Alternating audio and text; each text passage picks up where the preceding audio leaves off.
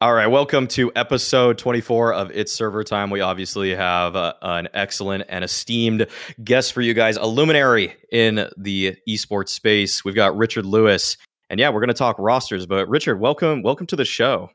Yeah, man, it's good. I was thinking about this, you know, because uh, I'm getting old. I don't know if you've noticed.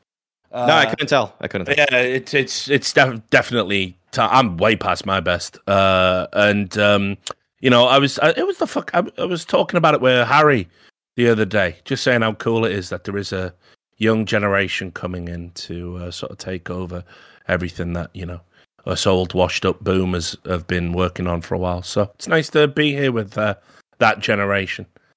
Even though Pronogo looks like a rock star from the eighties, it's yeah. a vintage look. Listen, yeah. if you looked at my music taste, you wouldn't you'd think the same thing anyway. So it's yeah, well, fit the bill. Fit so, the bill. But no, it's good. It's so it's good to be here. I'm, very happy and honored and flattered. Oh well, I'm. I think we're all honored to uh, to have you here. Um, I'll introduce everybody else because I'm sure there's some first time viewers jumping on into the stream, especially uh, at the top right corner. We got Josh Mix and he has been known for a variety of different teams. I would say, Josh. I think I think the the Cloud Nine project probably the biggest one where you're the assistant coach on, but you've had a, a handful of teams beyond that. I think Nordavind most recently you were head coach of, but uh, it, let's just do it. Let's just do it now. What you're looking now for for general manager positions? Is that correct? Instance. I mean, just manager, more like organization positions in general. Just kind of like what I the connection I made recently was that I don't necessarily care for the video game aspect of everything, I guess. And so when I'm separated from like the organization, like business management side of things, and I'm like only doing video game stuff, uh, I kind of notice that's when I just tend to lose a lot of interest and passion in it. So just kind of looking to to build myself more into to management and things like that. Okay, all right. Looking towards the future. Uh, note at the bottom left, recently hired as don't uh, don't let me get the the position title wrong. Is it is is it staff writer? staff writer? Senior staff writer, senior staff writer at HLTVs. Uh, definitely one to be looking out for. If you see his name on an article, you know it's going to be quality. So uh, note is appreciate that. Yeah, one of the one of the guys that made it out of the trenches of uh, of like dust2.us and uh, other similar similar type of publications. Not that dust2us doesn't doesn't fill a very important uh, space. You know, you guys are doing. I mean, they are doing a great job. I mean, reporting all the premiere stuff and everything like that. That's definitely uh, a huge huge blessing that we even have something like that to keep track of it. But uh, note, I mean, it's obviously a pleasure to have you on. You know, one of the OG members. Yeah, thanks. I mean, also dust2.us just got a visual update for this year, so I mean, and they have an SSL certificate now. So, I mean, if you didn't have an account before, yeah, I know, they, like only took four years, but Holy if you didn't have an account before, dude. now you should. Yeah, um, really splashing the cash over there. I do well, remember to be, that. To be fair, it is a port of the Dust2.dk site, yeah. but I mean, it's nice to actually have like a, a visual overhaul after after this long. But uh, yeah, I mean, working at NACS has always just been a little bit fun. Also, just you know, trying to help rebuild with some of what's happened in the last two years. Obviously, it's still like a long process. It's going to take at least another two years, I think. But uh, yeah, happy to be a part of it. Happy to be a part of this.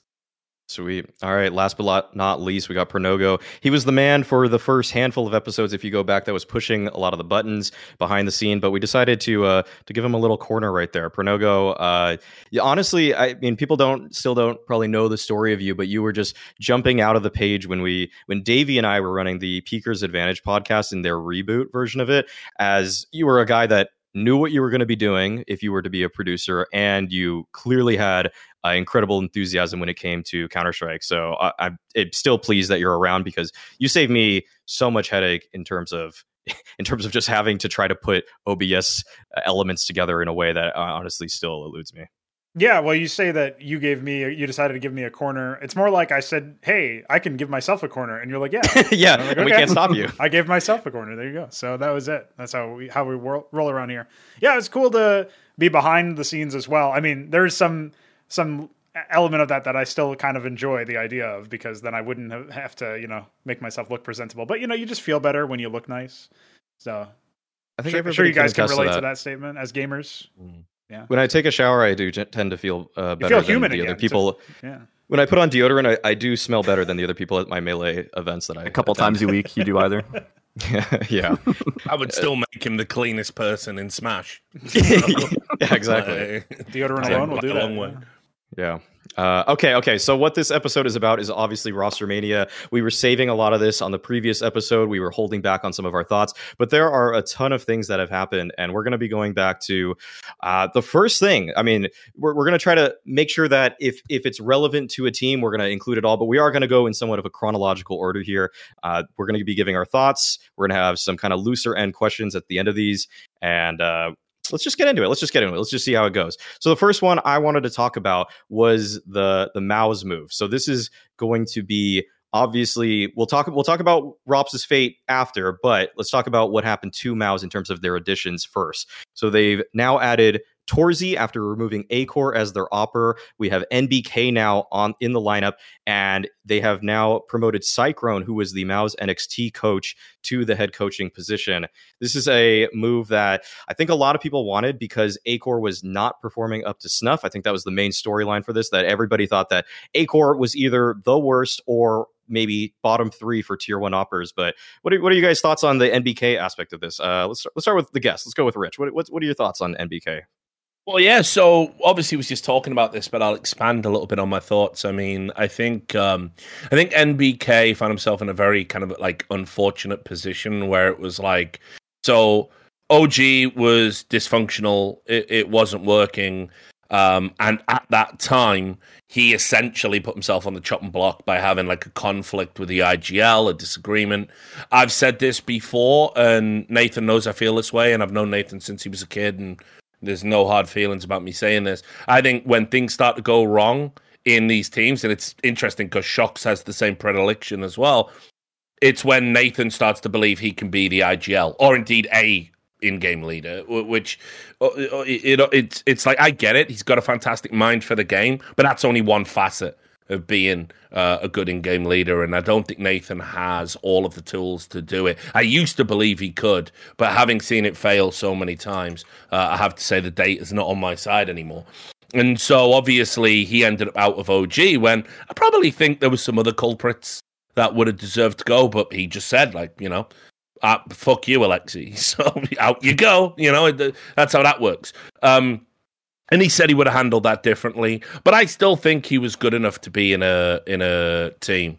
I still think he was good enough to, um, you know, be in a, uh, a a tier one roster. And I think all the experience he brings, I'm kind of excited because there's young players on this roster still, developing players on this roster still, and who better to learn from than uh, you know one of the all time greats? I mean, NBK's inarguably a Hall of Famer.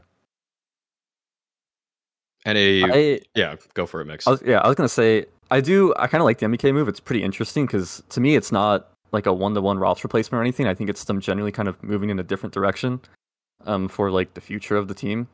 I do think that I'm not sure how long like like this this five will last because I feel I feel that as soon as like maybe the results aren't up to par or they feel like they're not going to be improving, like they're going to have exertion. They're like there and waiting. So I'm pretty curious as to how like how long like this will last in terms of like how long they're going to give like this specific lineup to actually build and uh, try to get some results. I'm pretty interested in Torzsi. Um, the the general consensus seems that he'll be he'll do pretty well, and I, I do agree. But obviously, like it's not always like that simple coming into these teams, right? You know, sometimes you start playing better competition more consistently. Your confidence might take a hit at first, but I think maybe having someone like NBK there will, and having like his coach from Al's NXT there, I think will will help him a lot in terms of in terms of that transition. I'm really Yeah, I mean, surprised. my- Oh, go ahead. No. I was just gonna say my my only thing with Torzsi is I don't think he's necessarily a one to one upgrade for Acor at the moment. He definitely has the potential to improve over time, but it's not necessarily like he adds a ton of. Oh, you'd be a fucking Firepower. upgrade to Acor right now. What the fuck are you talking about? you fucking I just mean in I mean in terms of stepping up a level in competition, we don't really know how well he's going to perform. Like he's really only uh, shown his potential at a lower level. Obviously, it's hard to sort of extrapolate going forward. It's just that from from talking to like people who've worked with Mouse, to me it seems like um, part of Acor's issues were sort of making like individual decisions on his own in the server, and that might be something that Torzsi also struggles with. But to Mix's point, like adding sycrone at the same time might help with sort of alleviating that gap a little bit. So my my thing is that I think Torzsi has more potential long term on this roster. It's just that it's probably going to be a bit of a struggle initially with the way he adapts to making his own decisions in tier one Counter Strike. I think. I actually feel like Mouse have been quite clever here. Uh, you know, didn't have time to sort of articulate it when I was talking about it with Duncan, but having thought about it just now, uh, I think they've actually been really clever because I, I think the future AWPer on the team, I, I think we probably will see uh, MHL brought through. He's obviously signed to the academy side by the way, has an infinitely better pedigree than Torzsi. AGO were a legit team, and he's been in and out of that roster. And there was even talk recently that maybe he could go to like NA, or you know, he's only nineteen. People thought he could be a prospect. Yeah, he's only nineteen. That's yeah, crazy. Yeah, but like it's what I mean. He, I feel like he's been playing for AGO uh, for like Yeah, two, same. Two years. I've heard three I've years. heard rumors that MHL was supposed to go to Liquid and Extra Salt Yeah. were actually looking at him. Liquid too. were So- interested in So, so, there were two teams that were interested in Good him. rumor too. Yeah. And so you know, if you think about that, right, then the idea he signed for Mouse Academy seems a bit weird, right? Because obviously, uh, if you could go and play for Liquid, why would you take this deal? Now, I think what they've done is they're like, listen, we've got Torzsi under contract no matter what. So we bring him in, we get a look at MHL without the pressure, without the spotlight. And then if it doesn't work out with Torzsi, or if MHL just looks like he's going to be lights out and a better fit, we can just quietly swap them and we don't lose anything. So actually, what they've done is they've gone out and been quite clever in the sense they've replaced Acor with two AWPing options, both of which I think will be better. Um, But but I but I think the future for Mouse is with MHL in it. Honestly, that's my read on it. I can see a future with Mouse with MHL, but the biggest question mark for me is why JDC remained on the Academy roster. I mean, this guy actually has a time limit for how long he can even be on that roster because we played, assuming that they're specifically built for the WePlay League anyway, there is that age limit where you cannot be older than a certain amount. And he must be getting close to that. I know Oh, I think it- four no, no, players have to be under the age of 20 and one can be over. Oh, something. it's actually 21 and un- four players can be 21 and under, and then one player can be above 21, and it's almost always the in-game leader of these teams because you, Yeah, know, yeah, you yeah. want a veteran the veteran voice on it. aspect, yeah. So, I mean, just from that angle, I don't know how close he is to that, but that would be something I'd be keeping my in, in my mind. Is like this guy seems to be doing really, really well. He passes the eye test when you watch him. So why he wasn't on the call up? I there was the talk even last episode that we did this where he may have been rumored to be on the call up, uh, and then NBK stepped in. You, if you're arguing experience, you can't argue against NBK in that situation. But JDC has more recent experience. He's got more recent form, and I think he's just he's more of his career is ahead of him than behind him, which is not the same thing that you can say about NBK in any capacity. Uh, so that that's my angle. I would say I'm, I'm kind of surprised JDC wasn't the one to get called up. Yeah. uh, especially Yeah. when they they call up sycrone, who I know is like he's money. I've talked to him. He was on a show of mine a while back. You know, this guy knows what he's talking about on, from a a systems based, and if he can get the teams to buy in, that's something I don't know anything about his leader of man uh, talent, if you will. But as far as actually how he approaches stuff, it does deliver results as we've seen with this Academy League. And even before they had delivered the results, I was I was bought in. I said, okay, if its players can buy in, then surely they can do things. So he already passed my eye test from that angle, and the fact that he's been promoted now, I think, is a, is a great move by, by Mouse Sports. Really, the question is whether or not they um, will get very far with this particular lineup, and maybe they do decide to just keep swapping some more players uh, between the the, the different lineups. But uh, there there was that, that if you guys remember, there was that Reddit thread about a long time ago now about how oh there's uh, how long until MOUZ NXT you know supersede MOUZ in the in the HLTV rankings. Yeah. That's Yeah, a legit that question, definitely was or it was a legit question back when the ROP Sports That's was was not going to so happen with sycrone on the main roster. Yeah, now. yeah, the, yeah. the the MOUZ NXT team has, in my eyes, taken a step back because I've watched every game that they've played at the at the uh, Academy League. They are, and, and we just talked to Exertion today in the post game show about it, and he says that at this point, like everybody is playing worse than they played last season. Because and Exertion said pretty specifically that sycrone was a guy that just gave answers in game. So if basically Shuhei, their IGL, couldn't come up with something, now the responsibility is actually falling on everybody on the roster now, and you can see it's a hidden. Perf- it's taking, it's making all of the players perform a little bit worse now. So I actually think I actually rate Cyclone pretty highly in the change that I saw negatively in terms of what happened to MOUZ NXT, and I think that this roster, I, I kind of will say on paper, it is just a different direction because NBK, he's not going to replace ropz' firepower. Torzsi, he might actually do a little bit better than Acor. He probably he will do a little bit better than Yeah. Acor actually, but it's just that this is a this kind of fits the narrative of MOUZ being a team that is one that tries to raise its stock as much as possible and then sells off teams to FaZe Clan type organizations because that's uh that's just kind of been their mo for a while and nbk's the perfect kind of guy that to do it. I mean duncan has credited him and titled him the kingmaker in the past and i don't think that's uh you know he's he's been able to uplift a handful of rosters at this point. I think what's really cool about NBK is that he's gotten introspective enough and he's uh, recognized that he has autism and it's it's incredibly high functioning autism at that to have been a champion in the way that he has. And I think that now that he can approach every team with that kind of mindset, that he knows his own limits and capabilities, and everybody around him knows what he's privy to do because of his condition, then it's going to actually put MOUZ in a position where they should probably like Frozen should be a top 20 player. Torzsi has the chance to show that he can compete on the tier one stage. Now, and then the question to me kind of becomes can Dexter keep up with this team? Because I feel like his IGLing has been flat out bad for the last six months. And then yeah. I think, can Bymas be a tier one player too? I, I, I also think that right now it's really like the grading for Bymas has been incredibly unfair because he's just being this blind entry fragger in half the rounds and it just looks like trash. It, it looks like there's no, there's not enough structure for him to succeed. But if NBK gives him it adds to the structure of MOUZ, then maybe Bymas can elevate his own play. Maybe NBK takes some of the bitch spots away from from Bymas, and then Bymas can actually show the talent that made you know Nico think he was a, a bold prediction, worthy of a bold prediction a couple years ago. Yeah, worthy of being on the FaZe Clan roster for a very small amount of time too, and then fuck you, we don't need you. What gets me about the MOUZ move uh, ultimately is like NBK. This move makes sense for him if he's got four or five more years in him, even two, three more years in his career at, at top level Counter Strike, because this is where he proves everybody he's still got it and then moves on to another team right? This is like a higher level you know copenhagen flames. This is a, a roster that you can prove yourself on. You just said the maui snake there's all these different questions for all the individual players. Um, the answers to which we only get positive answers of if they move on to another team and prove it afterwards. Like this is the, they proved that they can be worthy of a higher level team.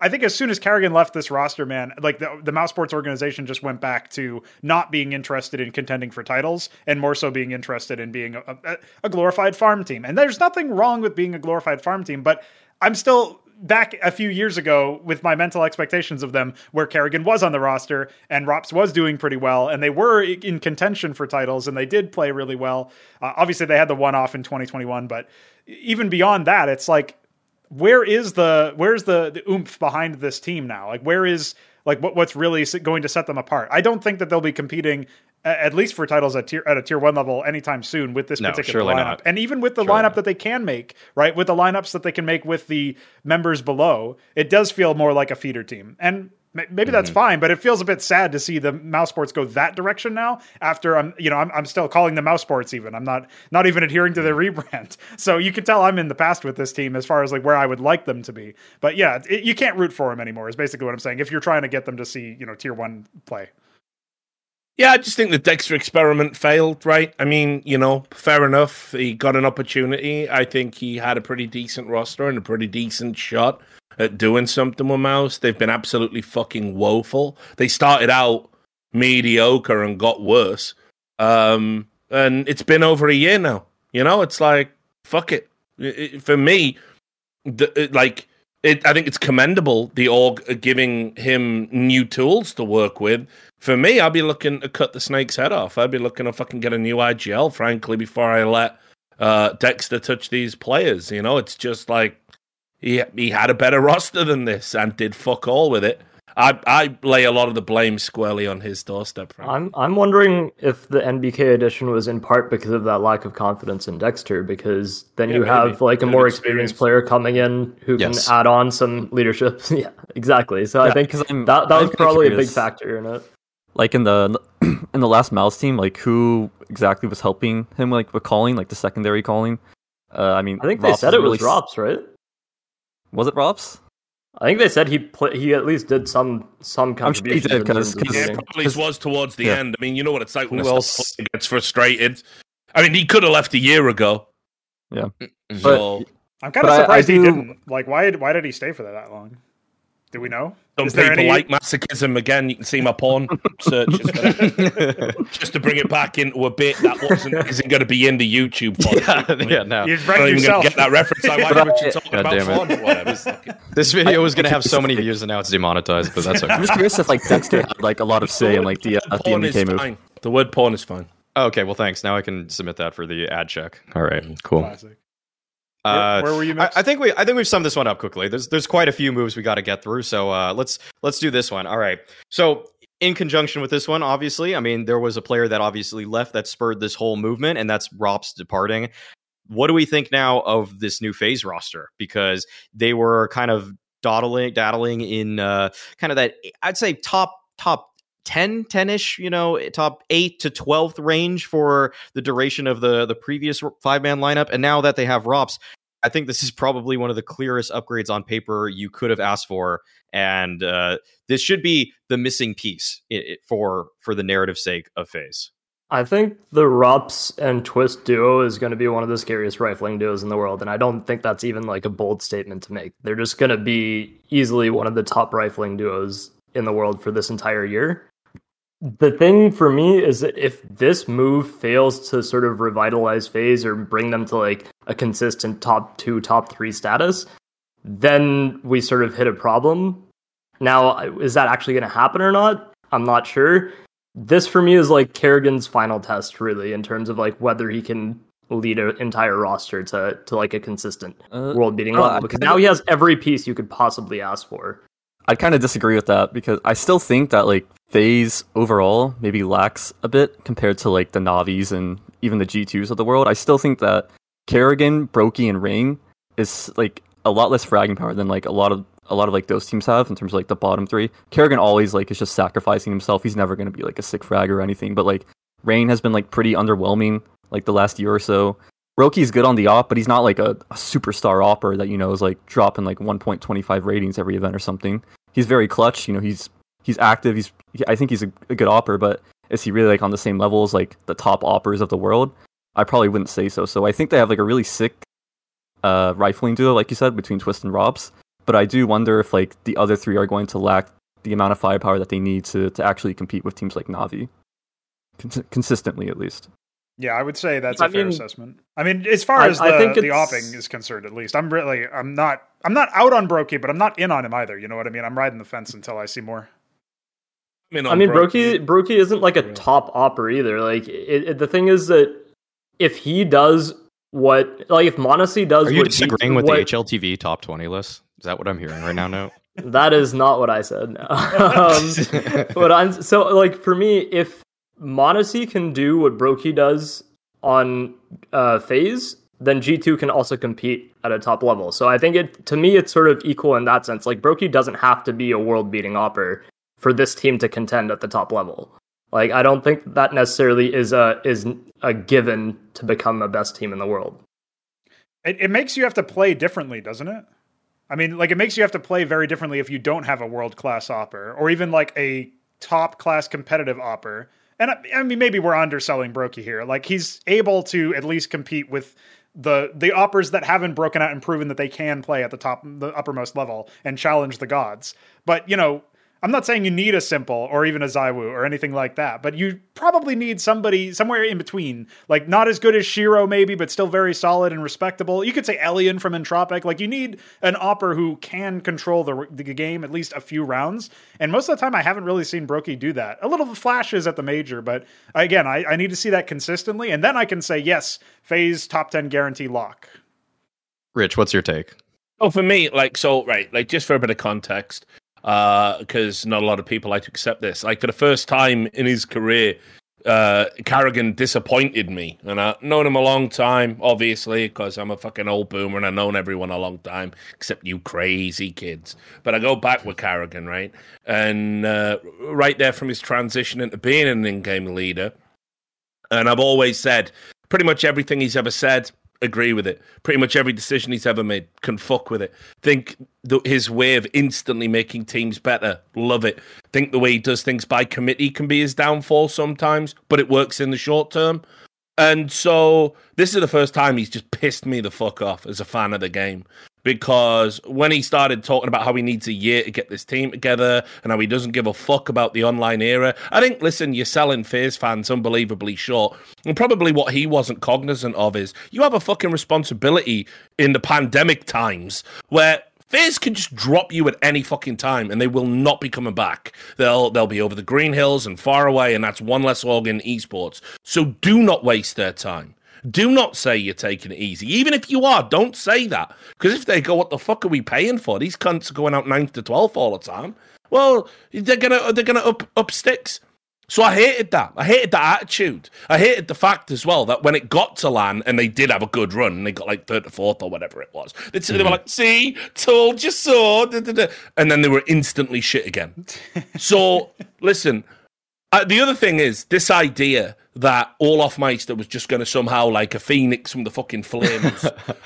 it's 2015 again, guys. Oh, please, I'd like it if my knees worked and my back didn't hurt and I could make it through a fucking night without having to get up to piss. I would love it, but it's not 2015. It's never going to be 2015. And all Olof Meister basically is the equivalent of my knees, my back, and my bladder. He's garbage now. You only he had like that one good tournament. Everyone went, see, his confidence is back. Obviously, it coincided with their run. He was trash since he was one of the like the lowest rated players players almost every other tournament he attended. I know he's CS royalty. Nothing lasts forever. Remember, get right at the end. You don't want to. That's the point. So they had to cut him from the roster at some point. I see a lot of FaZe fans saying Olof's not even the problem, but what about Rain? Oh, not not my sweet beautiful rain. I know he's playing like trash right now. What can you do when you've got like a massive drag factor like Olof Meister and a disinterested IGL who's literally saying, "Don't worry, guys, we're definitely going to replace this bum." And when we do, that's the real run at the team. And Rain's the soldier. Rain is fucking FaZe. He's been on the roster the longest out of anyone. So fuck that noise. I think Rain will be mustard, and he will be playing in a different position in a different role once they bed ropz in. I've seen a lot as well. People are going, "Oh, it's a like for like swap with Olof." What you you, you don't think ropz is going to get his touches? You don't think ropz is going to get his position? So here's what I'm gonna say. I agree with the idea that like ropz and Twistzz can be like one of the best rifle parents in the world. Don't think that's a controversial statement. But karrigan needs to pull his finger out. Failure will not be tolerated now. You have got the perfect lineup. You wanted all of the pieces to be the number one team in the world. If you can topple Na'Vi, and karrigan's the man with the mind to do it, right? It's going to be a really competitive top five, but people can't accept failure from this FaZe lineup. And if they do flop in, in Q1, fuck it. If I was FaZe, I'd pull the plug.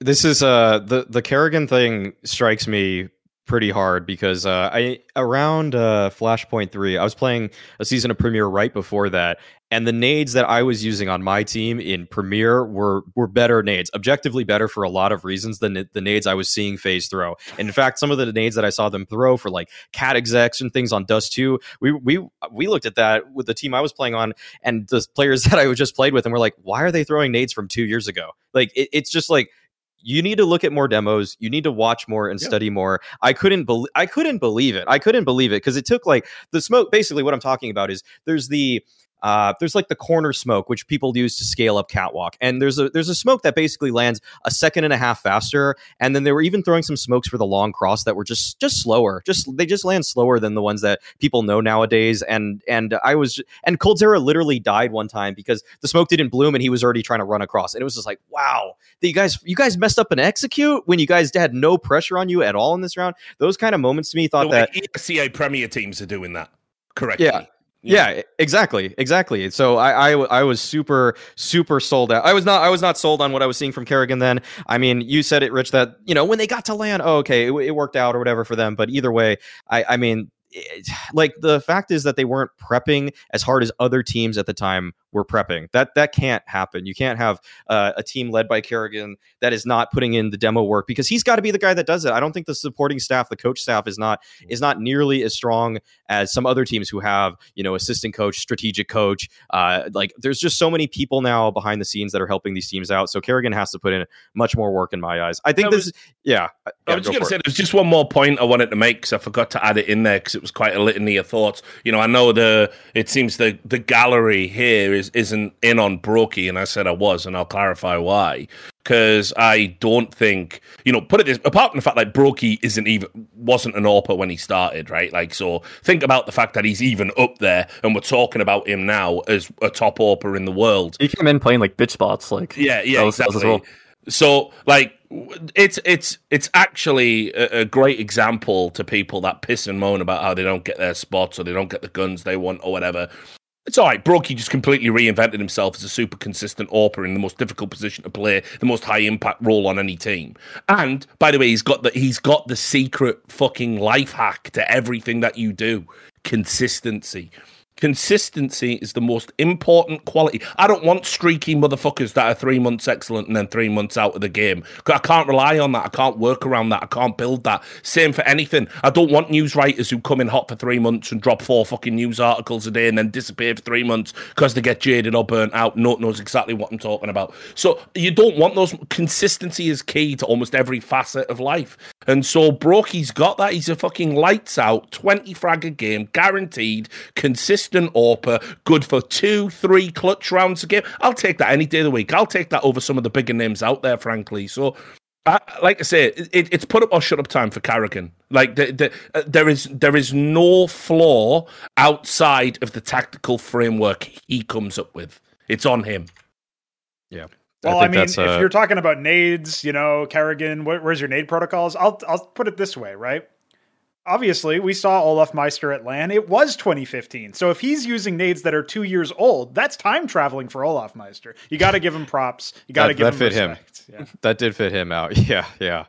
Uh, okay, let's let's move on. I think we got down to the the main points the of that one. All right, so we got another academy lit uh, player that got promoted. We had m0NESY moving to G two.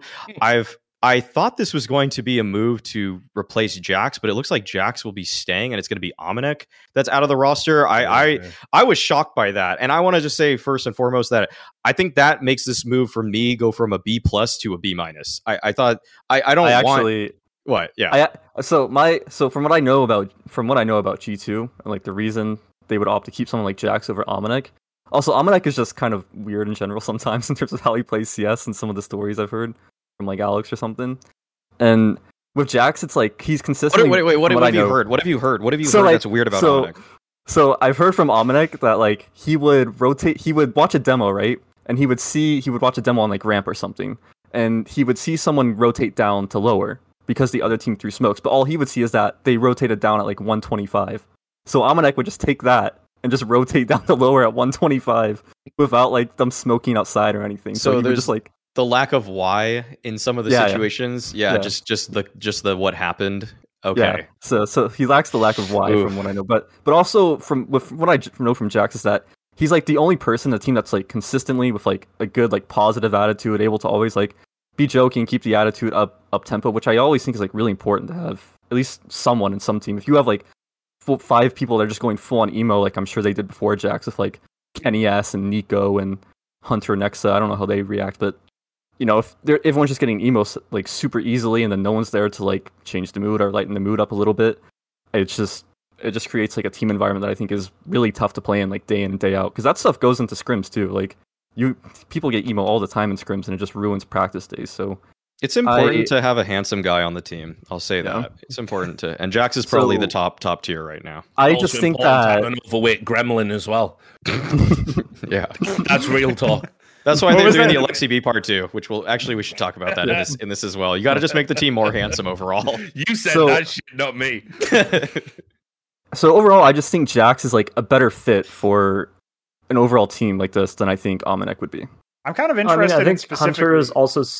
Go ahead. handsome. I, I think. Well, I think Hunter's also said that like JaCkz added a lot of like emotional hype to the team essentially. So that that aspect of it can't really be left out because when JaCkz came back to the main lineup, then Hunter's performance also improved, li- just like in terms of his own individual form. So it could be like a sort of um, intangible addition in terms of what he brings to the lineup over fragging.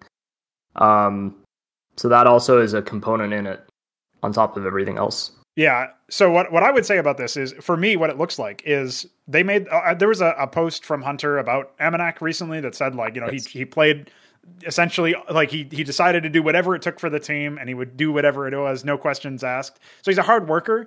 Ultimately if if he got more op kills they probably wouldn't have cut him or they probably wouldn't would have at least had more thoughts about cutting him.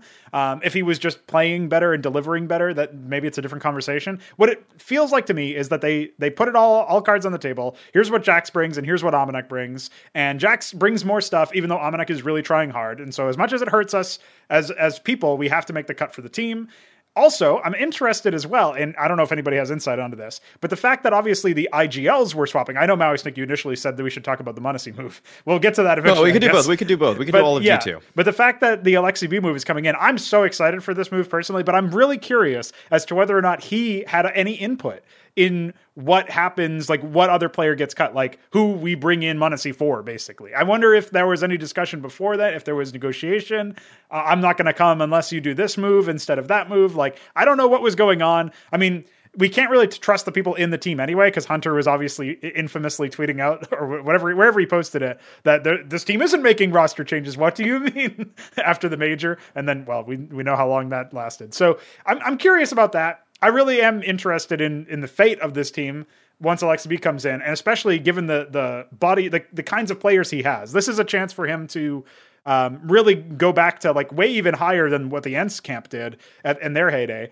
If he can do if he can adapt his system, and if he can receive the pushback and actually in, you know incorporate it, because something that we've all observed in general, I think, is that Aleksib doesn't really get that much pushback from the support staff and from the other players. He's the most tenured player, or he's been to the highest highs than a, lot of his whole team has been, right? If you think about Danish Nico, if you think about you know, mantuu, who like role swapped in order to get into OG. You know, NBK was the only player who had more experience than him, it feels like. And even then, obviously, NBK didn't last very long in the lineup itself. So all that put together, I just feel like this is a finally a chance where Alexi comes in and he's he's coming into a team that's already built in some respects. There's hype around a lot of players, m0NESY, NiKo. There's the fact that he I do like the idea that he went from one Nico to the other, by the way. That's a nice little sub story. But you, you get through all that and you're thinking, wow, this is finally a situation where Alexi can't call all of the shots unless he gets the buy-in. He can't just rely on his own pedigree. He can't rely on his own history. And so if he can channel that and if he can do that right, this team could actually be top one. It's it's a huge test for him, not just in terms of like his calling and you know having these personalities like NiKo on the team already, but also in terms of how he plays in game. Because normally, like on the CT sides, he's like always in like the main positions, like you know CT rotator on Dust Two or like He plays con Nuke. sometimes Yeah. on, on Like- on Mirage. Yeah, yeah. On so he's like yeah. yeah, so he's like in all these like kind of like what you would normally search with like the star player positions. And obviously like you have NiKo here, you have Hunter here now. Um I mean JaCkz is, you know, gonna give up whatever roles for for Aleksib to make him at least somewhat comfortable. But now he's not gonna be able to just plot himself in like all these roles. Like he's gonna have to play around NiKo a bit more. You know, he's not like one of the main focal points of the team. I He's like that's the fourth most upgrade. important. Yeah.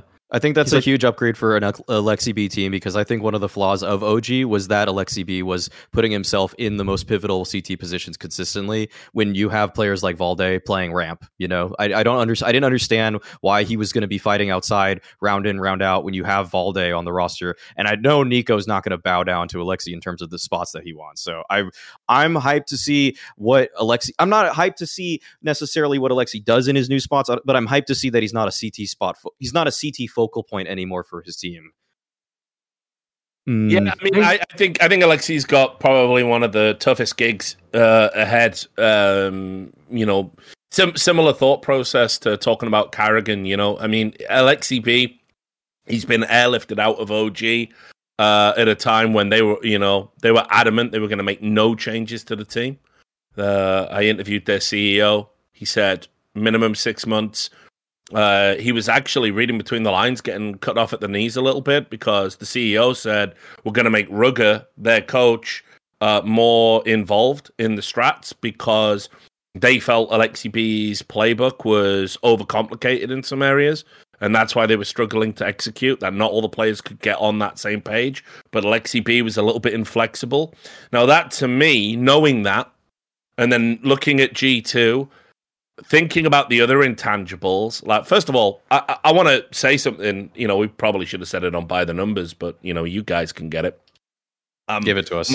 I'm massively impressed with uh, the level of maturity and development NiKo's showing at this stage in his career because it's not just him calling who's on the roster now. Carlos is having that input, and NiKo's acquiescing and saying it's not just NiKo getting all of his spots.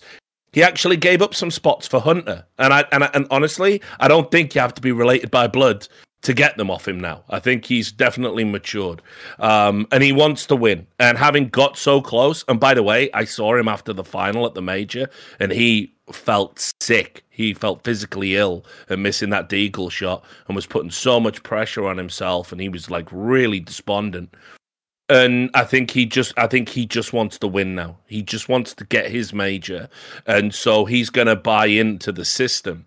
So that suddenly creates the the pressure isn't on the guys that remain. The pressure is on Aleksib to take a fantastically talented roster that was like second in the world at the end of the year and continue that development and make them the team that topples Navi.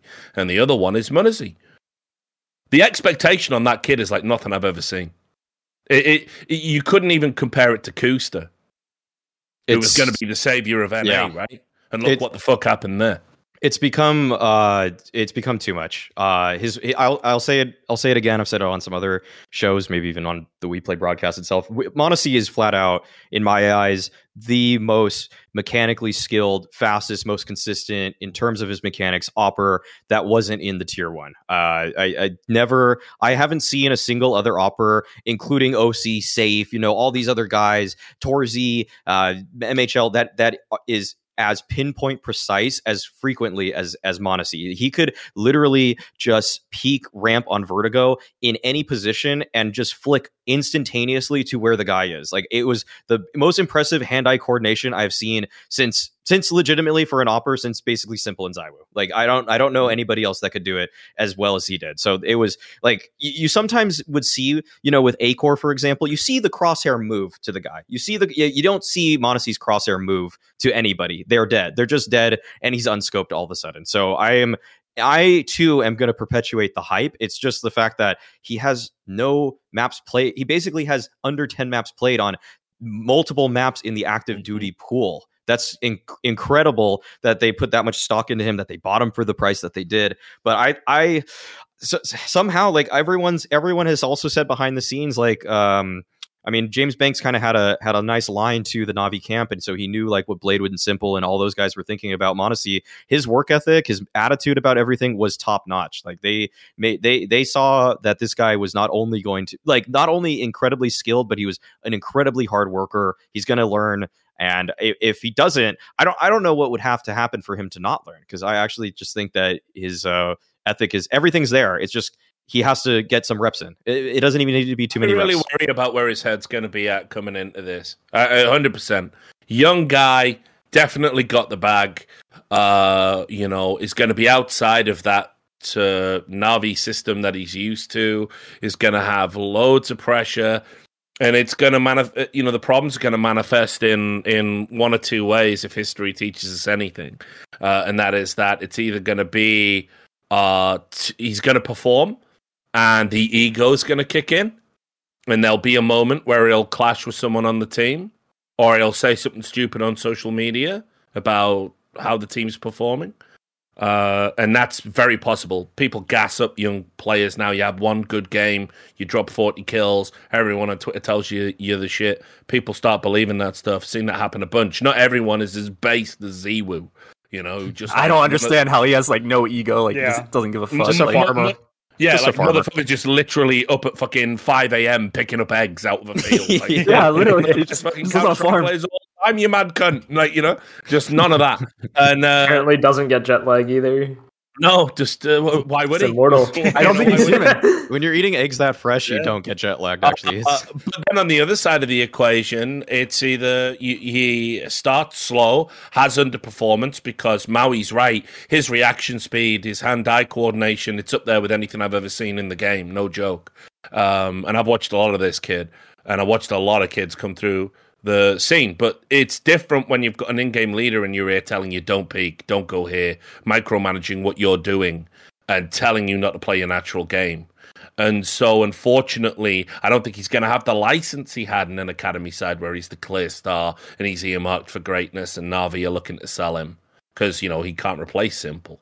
So there's problems ahead. I think. I, I, uh, the, what are the chances that a young, incredible talent that's good enough to be the best player in the world with the raw skills he has joins a fucking superstar team that has one of the biggest spotlights shone on it in the world? Like, see the music video G2 did the other day, 3.5 million views on it on a fucking music video they made he's in that spotlight now. What what are the odds that kid just keeps his head down and plays well? I've only ever seen it happen with ZywOo, and he's a phenom and a very unique personality. So I got I got worries. I do got worries about G two, honestly. Yeah, the expectation being that you have to go the same route as ZywOo did, like that's probably that's pretty insane. I mean, you say that that's a crazy expectation out loud when you're thinking about it, but then you look at the dollar actually expects. Yeah, you look at the dollar amount. You look at the expectations, the hype, the fact that G2 are leading into it. It's not like even if it's a crazy expectation, it's not something that's fringe. It's literally the team themselves saying,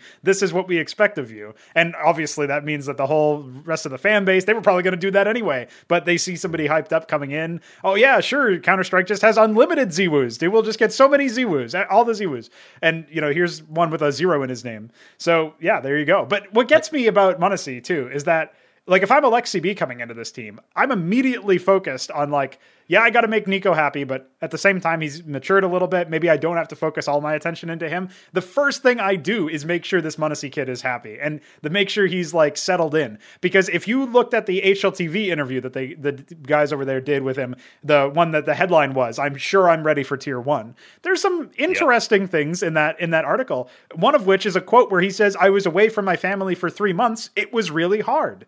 That's three yeah. months. Like you're not yeah, going to get like, all expenses uh, paid vacations, trip back uh, back and forth in tier one CS. But you can already as well. You can already see the shades of ego like creeping in. I don't mind, by the way, saying I'm ready for tier one. He's ready for tier one. Sure. He, told no lies, right?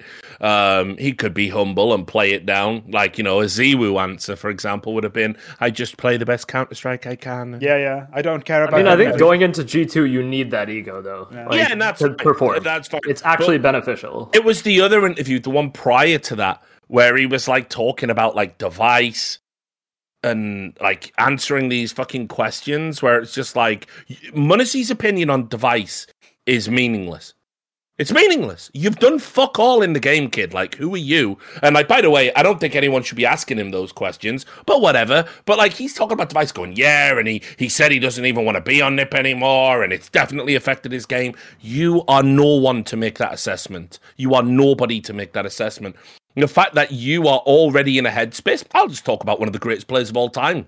Like, no, honestly, if you flop you're going to be one of the most expensive flops in the game. You don't want that on you. You don't want to be remembered like that. As I said, koosta wasn't even one of the most expensive players. He was just meant to be the best player in NA, joined the best team in NA, and yeah. then fucking flopped. And he, he was miserable for four years. He was out of his mind, depressed about it. And, and you could see it wasn't until he got another run at Ghost Gaming that he got to prove himself. Bizarrely as a fucking rifler, but whatever. So there's a lot at stake here. This kid wants to keep his head down. Maybe next time HLTV picks up the phone to do an interview, don't take the call. Just actually, no, I want to concentrate on the game.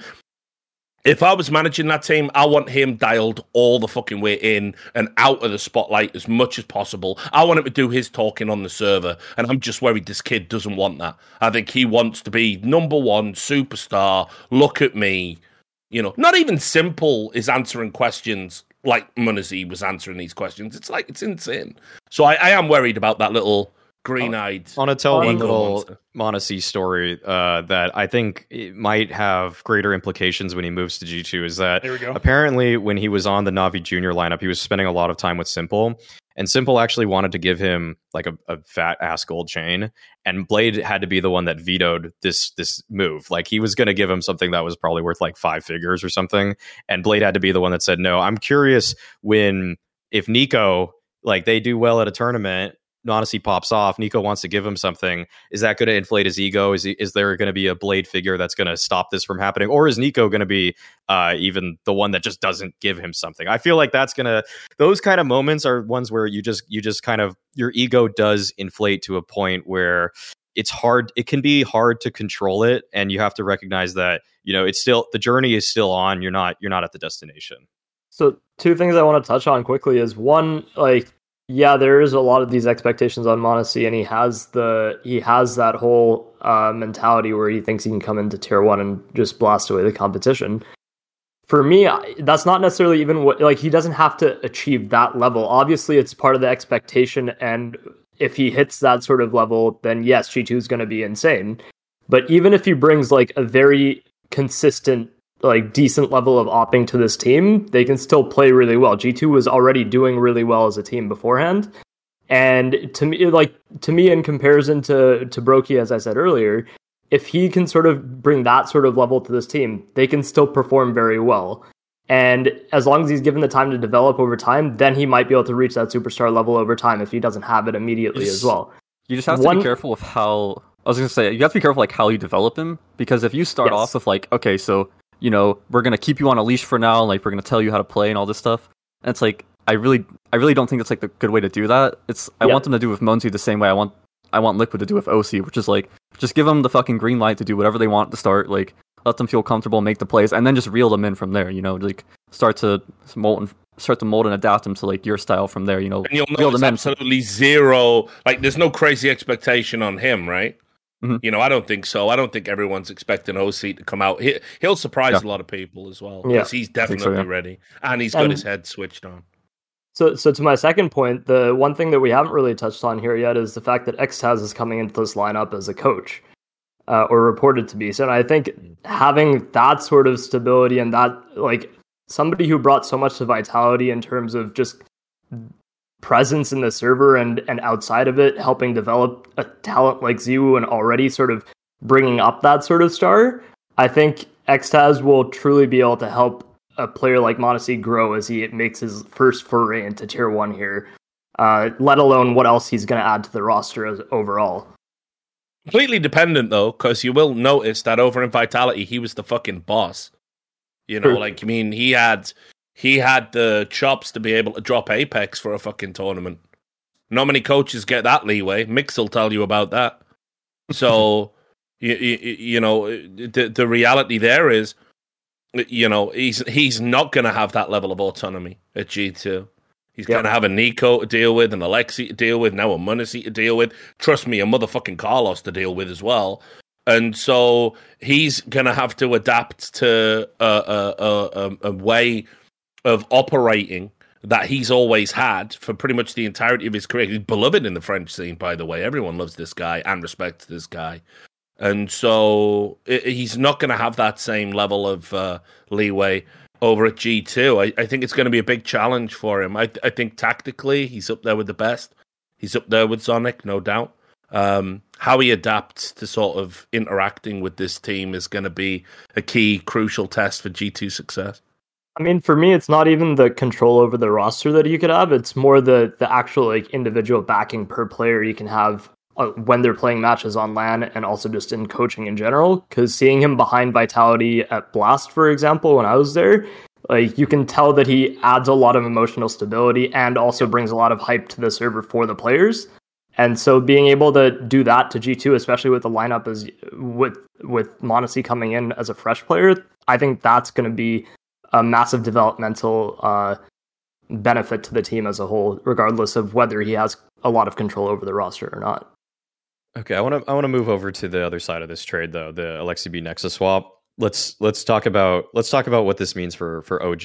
Let's uh let's go so so Nexa is going to be coming in. I I guess reported as of recently the fact that Valde is not going to be leaving this team for EG. The mm-hmm. Nexa for Aleksib I, I just want to ask flat out: Do you guys think this team gets better or worse? I feel like it's probably oh there's a honeymoon period. There's a I think there is a slight honeymoon period, but I don't know if it's an appreciable difference because I think the problems with this team you can make an argument that it was them getting stuck in the mud with Aleksib book. You can make an argument that okay, it was just too stale. He never got any pushback. He never reinvented himself, so the team became too easy to read. It was stuck in a, their own meta that didn't work. Whatever argument you want to make about that, but for me, the biggest question mark. I mean, I'm glad they kept Valde because if Valde had gone to EG as was initially rumored, man, that would have been the end of OG. Like I don't care who you get as an IGL. You could have like the best player. It doesn't matter because you, you don't have the like the star power and the firepower. Valde is a, a, really good player unto himself. People probably forgot about that just because of his stint in OG hasn't been the most exciting. But that's because the whole team hasn't really hit all the tournaments that they needed to hit. They haven't gotten all the playoff runs that they were supposed to get in air quotes. Uh, the f- few times that they did during the online era, they went out and got owned by FaZe Clan in a I think it was a best of five grand final, one of the ESL tournaments that all blend together. Of course, that was back in 2020, I believe. And then you know they've they've done a few, uh, they've made a few appearances, but it was nothing special. So basically they i think they almost need a honeymoon period i was saying that i think it's likely because now they're bringing in nexa there's going to be that like little part where they coast off of Aleksib's strats and then start to work in nexa's differences and eventually they shape that into something different but he's going to really have to work magic and he doesn't have nearly the same tools that he had on g2 so I'm not sure, man. I think Nexa's got his work cut out for him in this team, and they probably need something special in the first three months, we'll say, before they uh, decide whether or not they're continuing with this direction. Yeah, I don't know about this at all because uh, you know I never really rated Nexus as an IGL, but then again, you have to say a big part of the failure over at OG's got to blame Alexi for it. Same standard I would hold any IGL to, and maybe a change of scene is what they need. Maybe there is some truth in the playbook being too complicated and the tactics not working out, and Nex has got something that works that can simplify it. Also, as well, remember this is going to be an OG that's finally free and clear of the specter of whether or not NiKo is going to get fucking permanently banned. Yep. Uh, which Aleksib never had that luxury. So, you know, it's a fresh start, fresh, you know, kind of mentality, fresh mindset around the team. One thing I will say about OG is as an org, they do have a great support structure for their players. But yeah, I just I don't see Nexa reinventing the wheel. I never thought he was that good when he was here. He just seemed to be a relatively solid IGL, occasionally capable of fragging that had the buy-in of the players around him for reasons. you know, that's.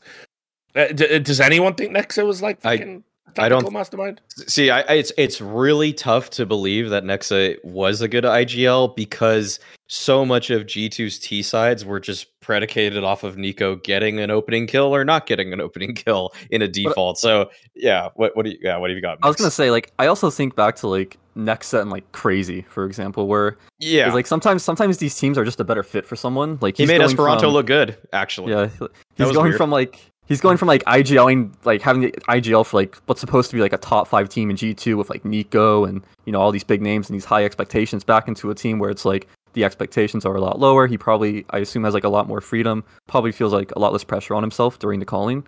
So that type of thing can really just help you mesh. I'm sure. I'm not sure how the how like they'll change up the roles. Like if Nexa just wants to slot into Aleksib's roles, or maybe he'll try to make Valde and like flameZ try to like try to activate them a bit more. So in a way, I could see like Nexa's like more simplified calling, especially still working off of like uh, some of the structure Aleksib had in place before, actually like really helping them mesh together a lot better. And maybe I'm not gonna say they're gonna be like a top five team or anything, but like you know, top ten somewhere around there, being able to like being like a, a really dangerous team to some of the top teams just because of how how well they mesh with like Nexa's style possibly. Yeah, I, I don't know. I, I I think like unfortunately there's just too many seismic moves above OG. Like I, I, I can't see them being in the top ten. Like yeah, yeah, probably not like probably not like around the top ten consistently, but like like 12, 15 around there, and then able to make like some good runs in tournament stuff like yeah. that. Just just a bit of a dangerous team. And and you know there are some questions like obviously Furia have made roster moves, Entropiq aren't going to stay ninth, right? Copenhagen Flames are going to fall the fuck off. They were a flash in the pan. Uh, a godsend going to remain the most improved team in World Counter Strike. I get it, but yeah, for me, I, I I just feel that like. OG's a team that from its inception, it feels to me that they've actually been slowly downgrading each time and I kind of feel this has happened again with with Nexa. And I mean, it's very nice of Valde to give it another uh, shot, another run around with a new IGL. If it doesn't work, Valde will be off this year. He'll go to a bigger org because he can definitely play in these orgs. I mean, by the way, if you are one of those FaZe fans who fucking hate Rain so much, which blows my mind. I actually just think was thinking Rain would or FaZe, yeah. Yeah, you yeah. just replace, you just take Valde, replace him for Rain, and then you definitely, if karrigan can't hit number one with that, fuck it, time to retire. So I mean, so you know, OG, OG for me, uh, fifteenth, probably on their best day. That's kind of where they're at for me. I can't really see them changing too much either because the thing is also like to their credit, I don't see them falling that much. I, I will say that it, it's probably I, I, would actually say that the slight improvement is going to happen uh, because I actually think Nexa individually is just slightly better than Aleksib. The structure isn't going to at, at first the structure is going to catch teams off because anytime there's just a big stru- structure change in a team, it always seems and like it's kind of akin to when a new opper comes onto a team. He always just farms for the first tournament or two because people don't know what they're gonna what it's like to play against him, and I think that's going to be what it's like because people will see OG's name in the server and then they're going to expect a certain style of play to be against them, but it's actually Nexa's style instead of Aleksib. So that'll give them a little boost in the beginning, but then I think they'll probably fall off. Like I actually think that probably within the first three months of him being there, they'll peak at number eighth or ninth uh, with a couple surprise victories. But then uh, people will just watch a couple of demos, and I don't know if they're going to be able to innovate on top of that. I mean, okay. also free up yeah. like Valde to take up some other spots that Aleksib had previously. Hopefully, like you were saying, like connector and outside on nuke, for example. Gonna do something to give that guy help because right now he is pissing away his career. So. Yeah, hopefully they do because at the very least, for OG's sake, I mean, they could probably sell him for a lot if, if he if he boosts his stats a bit more. It's kind of hard to sell him when he has a you know 1.08 kind of rating as opposed to what he should have, which is probably uh, probably like a 1.15 in my eyes. Um, I think one of my uh, one of my favorite no majors club moments was when there was like some game where like Valde was just like popping off and like and, and Richard just started losing his mind over this guy having to play with Yugi on the same team. Just, yeah. Can you even imagine? But but yeah, Yugi uh, heard all those criticisms down the years. He fucking hates me. But, uh, listen, I just call him as the same. It ain't personal. You might be a lovely guy to have a fucking barbecue with, but you fucking suck at CS. So, you know, what, what, do you want me to do about it? Get better, like get good.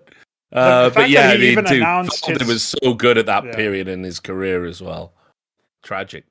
I'm just amazed that Yugi actually announced his retirement from CS in the first place. Yeah, it's like go quietly, homie. Read the room. read the fucking room. Read the fucking room. He needed one. Like, don't say anything. One last it's opportunity. Like, can you imagine if you turned up at a fucking house party, right? Shit in your hands, started clapping, sprayed it all up the walls, and then you went, "Right, guys, I'm out. See you. See you next time." You no, fuck off. Just you leave. say you shake everybody's hand before you leave that party. see ya. See you next year. You know, like just nah, bro. Just fuck off. Just go. Yeah. Just okay. Go. All right. This is gonna be probably the the best move. I think. I think we all can agree that this is the best move in uh, all the roster mania shuffle. coldzera. That that's right. That's right, Mix. That's Whoa. absolutely right. coldzera to Double O Nation. That's what about a, coldzera? Christ. Yeah. Okay, so why I'll did just, you I'll have to remind me of this, Mauisnake? I totally ejected this from my brain, and I was we a better person for it. We, we brought Richard for one reason to absolutely tear this this roster apart, and uh, but but I'll just I'll just give the, the brief context for anybody who might not know. Right now, what the roster is is KNG, TRK, Leo DRK. Don't call him Drunky. He doesn't like that anymore, by the way. Uh, that's actually he's actually messaged multiple analyst yeah. casters about that. He's trying to separate himself from the from that. So it's Leo DRK, VSM, and coldzera. But they are interested in adding Try and Malbs. It seems like that seems that seems fairly likely from what I'm what I'm getting from how Zero Zero Nation spends their money. Didn't, that they probably could tweet out though. I stay. Yeah, but automatic tweeted that too, and and we know. Yeah, well, yeah. I thought there's like I think I a lot of people like some rumor that. that. like I thought there was like some rumor that like Team One wanted some like outrageous amount of money for Malbs that like no one was yeah. going to be willing. Several hundreds of thousands. It, yes, I was yeah. about to say. Yeah, it's it's uh, uh it's a m0NESY almost level amount. Almost. Yes. That's hefty for Malbs. Try Try like did him. announce that he's out of 9Z though, so yeah, uh, that part that seems more likely. Very yeah. likely. Yeah. Mm-hmm. Yeah, the Malbs thing is uh Malbs is stuck in jail right now, Team One jail. Maybe maybe TRK comes to join him. I, I heard that was actually a possibility also. But either way, yes. I, I'd kind of rather talk about if I, I, I, mean, we could take multiple angles on this, I guess, but I, I, personally am more interested in the the roster with Try with Malbs because I think that KNG and TRK probably should go. I think that with coldzera, Leo, VSM, Try, and Malbs, this becomes a lineup that becomes really, actually, pretty interesting pretty quickly in my eyes. But it, a lot of it hinges on can coldzera actually be a decent in-game leader or is he just going to trash talk everybody on his team saying they don't work as hard as him Yeah, I think the answer to that is no. I do not expect coldzera to in-game lead very well, personally. I mean, I had a lot more faith in somebody like Taco, but obviously he's stuck with the Godsent guys, and good on him because he's probably got a brighter future with them, uh, having done all of the rebuilding that he's done. I, for me, why is like it's like coldzera finds a way to say, hey, if there's any team that speaks like Portuguese, if any player that speaks Portuguese, you guys got to come in, get get get one in with me, get a couple months playing with me. Say you play with coldzera, the great or something. I don't know how he keeps getting these opportunities. I thought for sure he was out after this complexity stint. I thought he was out before the complexity stint, in fact, but he keep, he keeps coming back. I mean, listen. So first of all, if ever there's anyone who doesn't have the temperament to be an IGL, you would be fucking hard pushed to find a better example than coldzera in World Counter Strike. Uh, I don't know if you remember, by the way, when he got so fucking ass pained with how things were going at the end of MIBR that he basically sent a Fallen Hall of Famer IGL. Like, sure, he's behind on the meta by about five fucking years at this point, but whatever.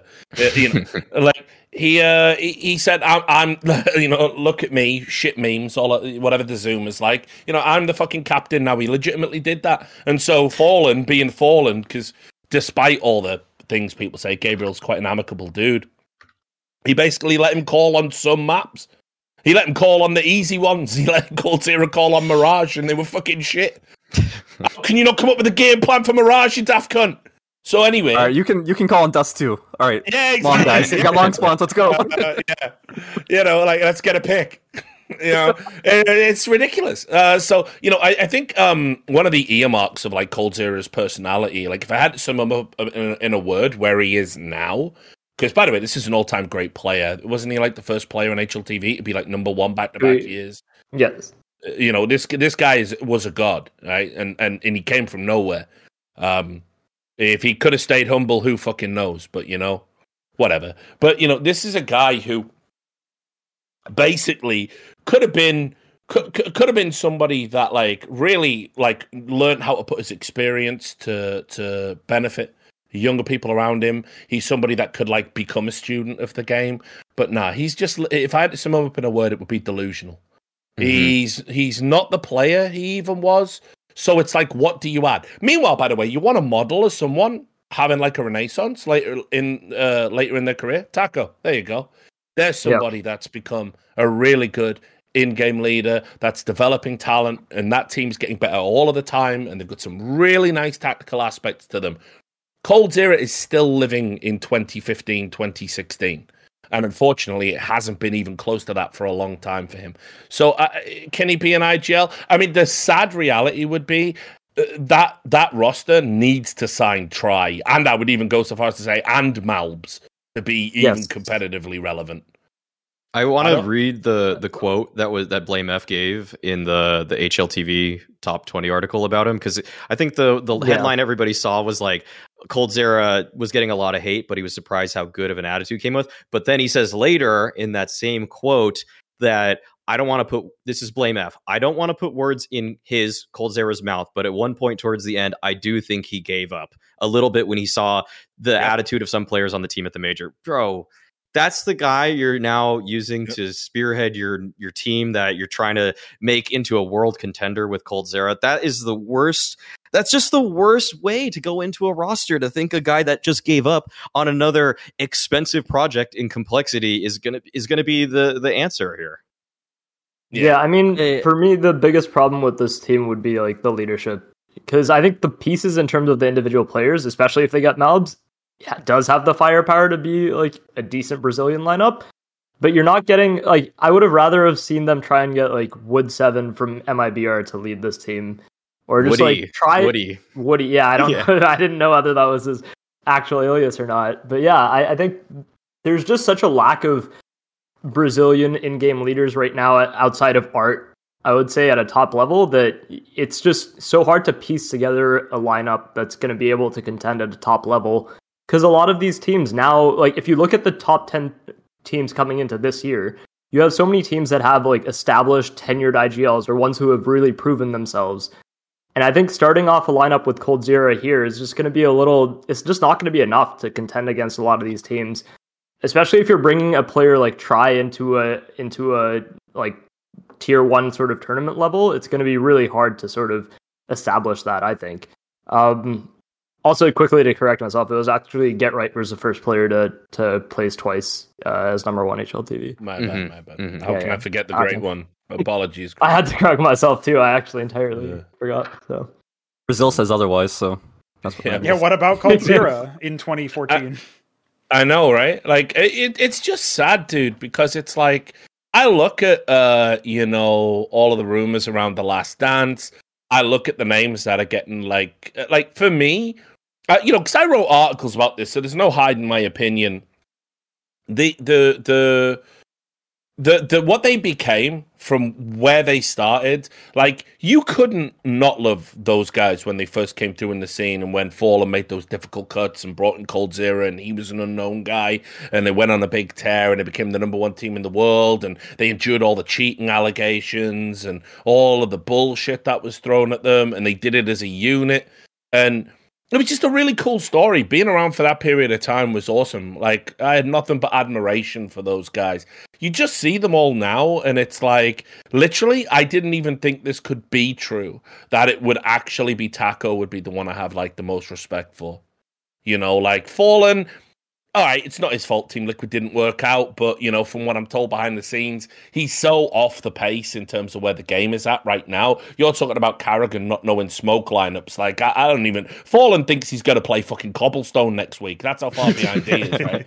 So you know, I, I get it. Um, it's not that he's a bad dude; he's just washed, right? But Yeah. the the rest of them, egotistical, narcissistic cunts that only care about extending their careers for the money, no drive. And when I see someone like coldzera saying, "Oh, I could have joined like five other different orgs," why the fuck would you pick Zero Zero Nation? Like, why would? And what this tells me is either he had those options, but he just couldn't be bothered to get his shit together because that would be the expectation if you played for a real team, or he actually lied and those options never materialized and this was the best he could get.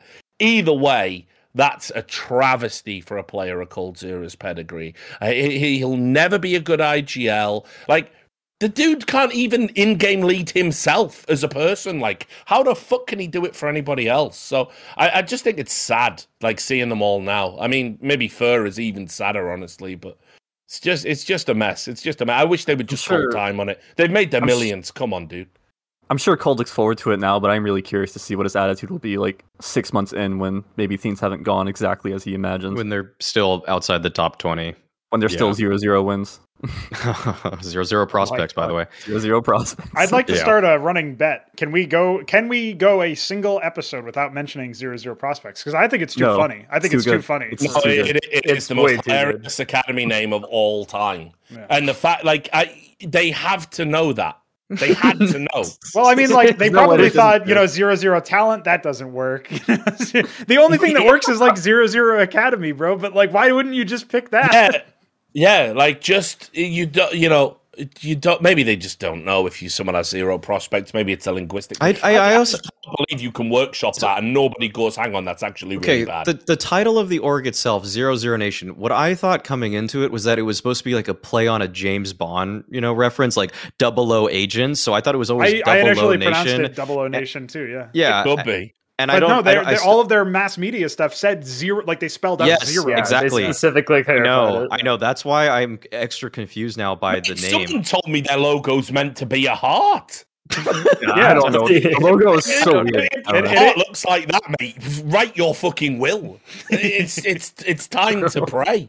It's Well, ridiculous. shout out, like shout out to these guys for buying my org two weeks after I signed with them. So The Nordavind one, yeah. I I, Yeah. I don't know what they're. I, Are they actually based in Brazil or any sort of like No, they're they're. country? Ba- Because well, I know I forget Nordavind what- is I know Nordavind where they are, but I mean it's still like, Norway though. It's still Norway. Yeah, it's it's Norway. I, I know Yeah. Brazil players, because Brazil players have to go to Norway to like boot camp and stuff. Yeah, think. P- I know Pimp films Okay. content with them, and then he has to go to Norway Yeah. to do it, and and I, I don't know. Yeah, it's Z- a, it's yeah, a really there's zero uh, zero reason for them to be called zero zero prospects. This must be you like that? something. This must mean something in Norwegian that we're just not privy to. I I don't know what I don't think cultural difference I don't we think it does. have. I mean, I think At least if Pimp is out there filming content, he's not tweeting outrageously needless, controversial takes about who might be the best player in the world for attention. So You know? Has he done that? I missed it.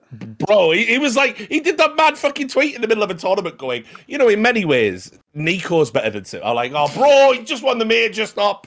Stop this. This is attention seeking behavior. Stop.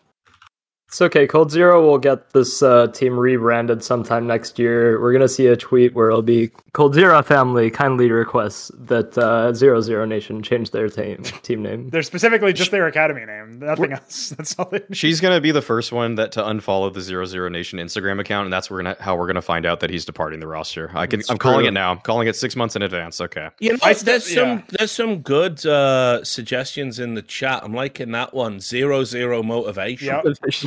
yeah. That's a good one.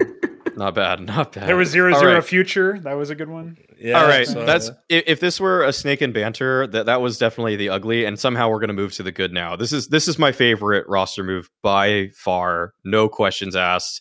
This is Vitality signing Magisk and dupreeh, Zonic, getting rid of shox, Kyojin, XTQZZZ. I this is just a slam dunk. I mean, the the main problem, the obvious problems with Vitality were, I mean, there was one. It was the name Kyojin. I mean, that that just needed to change. I if, if this were an ideal world, there would have been probably a, just a French replacement that could have taken his spot. That would have just done all his spot better, all his stuff better. Maybe vet some veteran that uh, was good at those kind of anchor position roles. Uh, a guy that I I I really respected and admired, but he has since retired. That's yes, I'm talking about RPK. But either way, I think this is Mhm. basically the best that you could have done.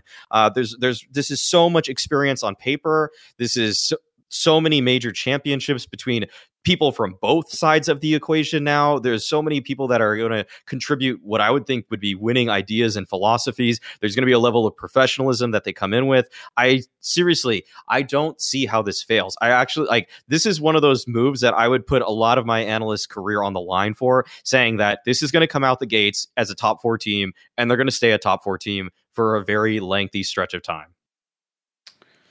See, if you had said top three, I would have pushed back. But yeah, you. I think top four is an easy prediction. I mean, As in, they come top four at every tournament because you know you can't tell Oh. the difference when it's semifinal finishes. At least you can. I mean, th- between the other team and the other side of the bracket. So I would why need I to say look- top four. I need to look at the Spending- tournaments. They need to be top two for sure. I mean, By expectation, places. yeah, yeah. Yeah. Yeah, I would say I mean, like th- so this the- team is a disappointment if it doesn't at least get to a few grand finals in quarter one. But my problem sure, with it is sure. that my biggest issue and concern is the language barrier, and not just the language barrier of them all speaking English, but also like the the fact that they are uh, the French players are used to communicating in French, but also with XTQZZZ, who's now departed, uh, with apEX as the unconditional leader, probably with somebody I don't even know who would be secondary calling. I'm not sure if other people are It's aware. Mag- Magisk would probably be the secondary caller. What I, yeah, but what when I mean is yeah. before in the old team, I guess there was probably shock. So what I'm saying is Oh, there's a lot of structural things that have changed Imagine about this team. Yeah, imagine. and the fact that you know, okay, you've you've dropped shox, you kept misutaaa, who's clearly the better of the two younger talents that you have on the team. You dropped Kyojin finally, and then okay, you're betting in these Astralis players. I mean, it's really exciting, and it's Funhouse Mirror Counter Strike. Never thought I would see this particular union.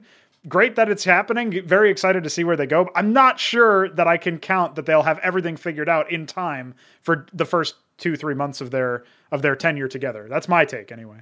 I mean, on that note, though, I don't think that's even the expectation for the roster immediately. Like, there was an interview that uh, Prof did with the Vitality uh, CEO, I think it was, and he basically said that like it's not necessary. They're not aiming for this team to immediately be a top team. Like, they're gonna give them time to actually make it there. But even then, like I agree with Alex. I think this team will will have be a very consistent like top four finish team even in their first couple of months together. The thing for me is that I I think that they can be making grand final appearances in a few months' time, not necessarily immediately, especially with established rosters still around like Navi and Gambit. But I think in let's say I want to say by the time the player break rolls around, they would have made probably two to three grand finals, if Mm. not won a tournament. I I want to I want to clear up the the English stuff. I, t- I talked to apEX about this back in November, so obviously the leaks were all true. I mean, he said this is how he put it for for everybody's English that misutaaa is okay. He has I'm not going to say the specifics, but he has an inter- a girlfriend that's not from France. And so he's been speaking English with her for quite some time now. Uh, he he said he said that with Vitality, they've all been taking English lessons for a while. Uh, I mean, it's clear that apEX in interviews is very proficient in Yes. English, uh, but he also said this was a joke on his part. But he said ZywOo will need to learn a little bit, but does he even have to speak? So that's uh, you know. Little little cheeky right little cheeky It's right like- there, but ZywOo obviously can speak because he plays he played thousands of FPL games. It's like the only way I can see this not working out is if like the language was just a complete disaster in the team and just led to no one understanding what's going on. Oh, It's just- come on! You've seen Game of Thrones. You've seen Game of Thrones, mate. I actually haven't. I haven't. I never Uh, have. Fuck Well- me. Well, the, one, the one guy I could say that to. What an obtuse bastard! Just pretend you have. Do, I, have to te- do I have to teach you kids how to be fucking sociable? in my life. You've seen Game of Thrones, I've mate. obviously uh, he's he has he has seen all of it. He's seen all of it. Yeah. We, Season we actually one's my favorite. Or something. Play with me. Go on. Right, right. Anyway, the point being, there will, there will I be really haven't. Holy fuck! How do you do a podcast with this guy? Right. So anyway, the the the reality is right. Like Magisk, he wasn't particularly chuffed about losing his IGL spot over in Astralis when he sort of curated it and looked after it while gla1ve was away. And if it doesn't work out under apEX, he's going to want his touches. Oh, and guess what? The boss of the team, Big Daddy zonic's Danish too, and thinks Magisk can be the IGL. Oh, there's fuckery afoot. Yeah. Not to mention, by the way, if the team does fail after spending all that money uh, on it, right? Like, who's gonna? Who do we go for? French dude or a Danish dude? What do you think? I think the Danes will have the upper hand on that one. That oh, is Well, the- some the org is French, though, isn't it? Mick. That's yeah that's my that's my that's my one concern with all of this is that uh, Vitality are if I'm not mistaken they're backed in some way shape or form by the French like French taxpayer dollars pay for some of their salaries yeah. or something in an esports initiative to like What the hell? further uh, international like like uh, awareness of French culture and stuff like that. So there's some there there is like a, a very low likelihood that they just switch to all all Danish, but I actually don't, don't know, know, the, Ma- the Maui- trajectory of But their my, but my, my point was I don't know what their, what's, like, what's their league roster like. What's Well, is it like- French or what? Do we know? no okay, I don't watch. No, it. they just watch I think signed it's just Perkz, who's from the same place as NiKo's from. It's just. English. But I was gonna Mm, say, okay, like, okay, okay. I just don't understand how this team couldn't improve because like the previous iterations vitality, it's like been ZywOo and like everyone else is just averaging like you know like 1.05 rating. You know, obviously not ratings and everything, but like they're obviously all like kind of lacking. Just the level to of output other is- teams. Yeah, needs to be It's like- stated. yeah, Magisk alone is already just a huge upgrade over anything else that like ZywOo's ever Yes. had. And then dupreeh also has that potential, even though he's been struggling like the last year or so. But I still think he can come back and be better than like any other player than ZywOo has also had. So it's just in my mind, I'm just like I don't see how this like team doesn't immediately improve just based on that. yeah.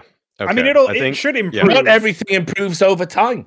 Uh, for example, Game of Thrones, your favorite TV show. Got by, Okay, by now season that's Another one I've never watched it that I that I heard has a has a bad ending. So Yes, just watch the you go. first three seasons mix and then turn it off and then up. Yeah, just then and then just turn on Succession. Okay, and then you'll get all the jokes. You'll get all. You'll get every joke after that. We'll- we'll Absolutely ever- excellent uh, TV. Yeah. Then just go back after you finish, catch up with that, and uh, By- watch. by the way, watch if I quickly get up to refuel, if I turn my camera off, does it fuck up all your shit, Pronogo? Uh, it does, but that's okay. I'm a professional. I know what, what, I'm I'm doing. always super worried about is I got them low riding jeans because I'm just sat here all comfy, There you go. and I, think- don't There go. want my ass crack. well, It's you- happened it's a many pretty. a s- time. It's pre- it doesn't even capture both of your hands up, so it's pretty small It's- window here. I think you might be safe. Yeah, I don't know. I don't want to risk it. Okay, just just you could just turn it off, and it, it'll mess it up. But I got to walk to there, so you will get ass. I think. I think you will get ass. I think there's a It must have chance. like, two minutes, I don't know. but I don't think Pronogo gets enough ass, so I think this is going to be a. There it is. You're doing him a favor giving him some ass. Okay? Yeah, yeah, yeah. Like, Yeah, so true. it doesn't Someone's come his got to. Someone's got to. I guess. Someone's got to take the hit. for the on, let me producer. just, Think of the uh, producer. Think of the right. producer for Uh, once. You can have my uh, logo. where Everyone. That, that's fine. You're in uh, my space now. We all swapped Oh, good. spaces. so. Uh, uh, okay, Perfect. perfect. I fucked it all up. Right, I'll be right back. You can carry on talking about how like Mix is the only guy who's not watched Game of Thrones. It's fucking outrageous. all the media I consume is professional wrestling. So Uh, yeah, dude, it's so fucking outrageous. I love how this is tilted Richard more than the coldzera even went move, for a actually. TV show, like and got fucked, like just immediately, outrageous. I've got a, I've got a filler topic while Richard is running. Uh, we didn't we didn't talk about the Last Dance. How could we not talk about the Last Dance? Oh, the Last Dance. Okay, so so that's a that's a rumor. You know what's a? I mean, we, but it seems like they're all hanging out together, right? Yeah, I they're they're you- on you land right down. now. Lay it down. What's So the? so that's fer, FNX, Fallen, uh, VINI, and a uh, what's the last one? Who is it? For Who is FNX. it? For boltz. FNX boltz, boltz. Yeah, Man, this so- is just this is kind of a we we kind of have to acknowledge this is just going to be a walking disaster with no accountability. Yeah, like I don't I don't I can't really see any world in which everybody's able to perform a- at a level that satisfies was everybody else. so bad on Zero Zero Yes. Uh, yeah, yeah. Like Ma- I, I thought we- that might be a good move, and he might come in and he'd be really good, you know, in tier two. But dude, he was so bad. I don't understand. Oh man, he's he's not uh he's he's just yeah yeah fer fer's I think the the whole thing the cool thing about fer back in the day was that you know fer just does what fer wants and that but he's still playing the game enough regularly that he can maintain a lot very high level of form without having to try so hard. Uh but like now when you take a break for x amount of months from to the top tier of play it's you don't have that so so that's that's what did Furrin in my opinion and because I don't know if he remembers what it took for him to get to the tier one space, uh, all the all that work. I mean that, and also like one of the big things for when FNX was cut from Oh, man, the FNX, old okay. roster was Well- that was that fer was mad because FNX wouldn't practice. Yeah, Like, and and if you think that the the one of the whole things with FNX this whole time has been that he's never needed to practice to like compete at a top level, but I don't don't think that's really viable anymore. Like, you can't really do that and consistently maintain like a spot at the top anymore, whatsoever. I, I I don't think Pernoko. You don't need to try to switch it. 'cause Sorry. I, Richard's- I know. I looked on the screen. It's all it's all back to what it was before. Probably should have announced that. Sorry, bro. No, it's okay. I just had to go to the garage. I, I got like a garage full of beer. I keep forgetting to bring stuff up here. I'm Yep. like, really self conscious because someone um someone made an HLTV thread about me having a mini fridge Oh next wow, to my Oh, really? I- I don't get it. That Doesn't doesn't everybody get one of those from from Red Bull? Uh, well, they, they said it was something that uh, only a, a fat, washed up neckbeard would do, and I was like, Summit has one. I think literally Summit has one. I'm pretty sure Maniac has a Red Bull one. I'm pretty Yeah, sure like like what, I thought it was pretty fly, so I was like, all right, well, I'll just get rid of that. I I actually And have, no one will ever bully me on the internet again. I am in a hotel room, but I have a mini fridge right to my left as well, so I guess I'm washed. Yeah, like, dude, like why? But whatever, you know. I gotta. I bought like fucking thousands of like cans of beer and just filled the garage up with them. So That's- every time I want a beer, I go to the garage now. Th- That's because cold. the the lorry drivers aren't really making it out to where you are anymore. The the shipping shortages are taking their No, toll. it's You gotta not- ship Uh, out.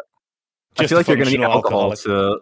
I'm gonna think. I think you'll need alcohol to ever watch The Last Dance play. So That's yeah, a- while, while Pernoga's fixing the overlay, we were just talking about the last dance you up as roster. I'm so sorry, man. I, I, I, I could have It's just okay. waited. I You know what's I really feel like- funny about that is that O- I I was it was updating on both streams. Like I have the studio mode, obviously, right? But because OBS is Yeah. super functional, it was actually fucked on the stream, and I didn't know. It, it was totally fine on mine. I was like moving everything around. Oh, I there swear to I, I should have screen recorded this whole thing so I could have shown you guys afterwards. I swear to God, it's not nearly as scuffed as it looked. But uh, Well, it It's not as was, scuffed as the last dance. Yeah, It's just That's just the- don't have me back. I'm insulting Mix. I'm messing with the producer. You know. It's okay. I I'll also I was I was waiting to. s- I never got a chance to say it while you were gone to spare Oh, yeah. myself from your wrath. But I also haven't seen Game of Thrones, so it's okay. My God, what? But you read you read every fantasy you, novel. You could be one of those fucking extras in it, though, mate. So you know, oh my god! if you That's true. if you were like I take that fighting as- the hound yeah. for a chicken, I wouldn't blink twice. So I, I See, I'll uh, take that as a compliment, even though I'm sure there's it a lot is. of really, I'm saying you're really like a up medieval looking warrior. people. It's a compliment. Oh, okay, there you go. Yeah. Well, what's not a compliment is this is this piece of software that I'm working with. So you guys carry on. It's fine. Okay, You want to okay. move past vitality yeah, then? yeah. So so we're done with vitality. We're one, we're done with the last dance. Okay, well, Rich, what's your what's your take on the last dance, and then we'll move on from that. Let's hear it. What's your you, the- you know the Uh, did we? Did you cover why the fuck is anyone calling? Who's it? The last dance for? They're yeah, just as soon as as soon as like dancing while Fallen and inebriated, Cold went okay? together, I didn't understand why it was still called The Last Dance. I thought the whole point is that Yes. it's Fallen and Cold back together. and then that doesn't happen. So it's like it's not the last dance anymore to me. These guys are so fucking dumb. It, it, it's like it's they're calling it the last dance, and Michael Jordan isn't even there. You mad gun. Okay, they, they, okay. They need to, okay, this is the thing. about who's dancing? Th- This is also this is just a separate tangential rant, but this is just how uh, uh, things work in the esports space. I've noticed that sometimes a little catchy phrase will be misappropriated for our space, and then it just kind of carries on ad nauseum. Like, why do we call like so? The Last Dance, for example, not every roster that's dying needs to be a Last Dance. Like, this doesn't need to always be used so much. And another thing is Yeah. that we can we like why does it have to always be eras? Can it be dynasties? Like we everything is a dynasty in sports, and suddenly eras just became a thing. I don't know. There's certain phrases that just have always kind of rubbed me just just enough the wrong way, but I need to. Yeah, get I've never thought about chest. that actually. a- Dynasties. it's a, think it dynasty. makes so much more No, sense. I think so. My opinion on that is, I think a dynasty is like the ultra ultra shit. Like Astralis is a dynasty if you want to go see Okay, it. So- then, Yeah. then yeah, it should be a dynasty. Yeah, Astralis is a dynasty because it wasn't an era because they dominated with two different lineups for like what fucking three and a half years or some Yeah. shit. That's a dynasty. An era is just a period of time, and so when you're we're in the Navi era now. That people are too precious about era. Era is Yeah. just like you dominated between. Era is a little more fleeting. Yeah, Yeah. exactly, exactly. You know, there was people forget when um when Dennis was in Fnatic, they had a little era, didn't they, for a bit when they bounced back. Start of 2016, I think. yeah, they was. won like seven tournaments, in- six tournaments in a row until olof got there. Yeah, hurt. no one even talks about that lineup anymore. So Okay, that, that Okay. was an era, but it certainly wasn't a dynasty. So sure. that's that's my take on that, but I could be wrong. I think there's been probably two dynasties then: the NIP dynasty and the Astralis dynasty. That's my my take on it. Yeah, maybe, maybe Okay. because I mean, obviously as well, the Brazilians unfortunately are a little bit hamstrung with the fact that it was a couple of different lineups that they did make some, they did make a uh, change, and they also changed org. And they weren't So- dominating between Yeah. the majors either as much. Yeah, they were winning some Also stuff. true. Also Yeah. true. Could I ask Okay. about one team that I didn't see on this list? I wanted to know Richard's thoughts on on EG Hmm. and the the lineup they're building. Okay. What do you think about it, Mix? Um, I think like I I think it it will be good, but I I feel like the ceiling is really low. I feel like it's like a lot of players that have kind of hit their peaks already in the past. There's no like young guy on the team. Like like I really like every team having like some like type of like young player. Like on G two it'll be m0NESY, or on, you know Liquid it's like they have oSee coming in. But on EG and this is kind of like I feel kind of Stewie's mindset at times where he really wants Yeah. like the experience and people that won't fuck up. And I think that's good. I think I can understand that mindset, but I also think having like a young guy that can just throw the chains off and you know make some good plays and like kind of build himself up into playing a certain way is like really important to have for a team. So I feel like EG really lacks that, and so Mm. transitioning from Valde and not getting him and going to Rush instead, I feel like is like a missed opportunity to grab maybe someone younger and fresher. Maybe, but like you know, this is why when people say like, "Oh, you know, Richard doesn't understand the game," uh, you know, as they do say in the community, uh, it's why I'm here really to gain some, you know, kind of credibility. Yeah, you got to get on the analytical podcast. yeah. Exactly. Now that I'm talking to Mauisnake, all of a sudden, oh, uh, Maui says he. Oh does. well, Richard watches demos too. I can tell. Yeah, yeah, exactly. I mean, listen, my my demo games. watching. Yeah, my I don't watch a lot of demos these days. I, I watch, uh, but I do watch uh, a lot of Counter Strike, and I and if something interests me, I, I can still be tempted to download a demo. Although all the demos to download at the moment are looking for suspicious match fixing activity rather than excellent play.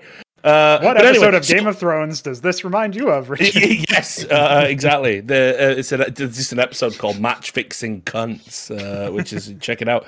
Uh, but anyway, so EG for me, the community reaction to the Rush pickup was very strange to me because I think people have forgotten where Rush was when he was cut from Complexity, and that was everybody was saying, "Oh my God, why Rush?" He does all this incredible support work for the team. He's integral to their success. He's completely reinvigorated himself, reassimilated himself, and become this incredible support player using all of his veteran smarts because he knows he can't be that lights out entry fragger he used to be on Optic, etc. So, uh, for me, Rush doesn't surprise me at all. I think Rush can actually do a great job in Yeah, think- this team, and I think Stewie's going to love having him as a foil. The question marks around autimatic.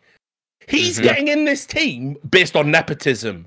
That's it. Cronyism, technically, as opposed to nepotism.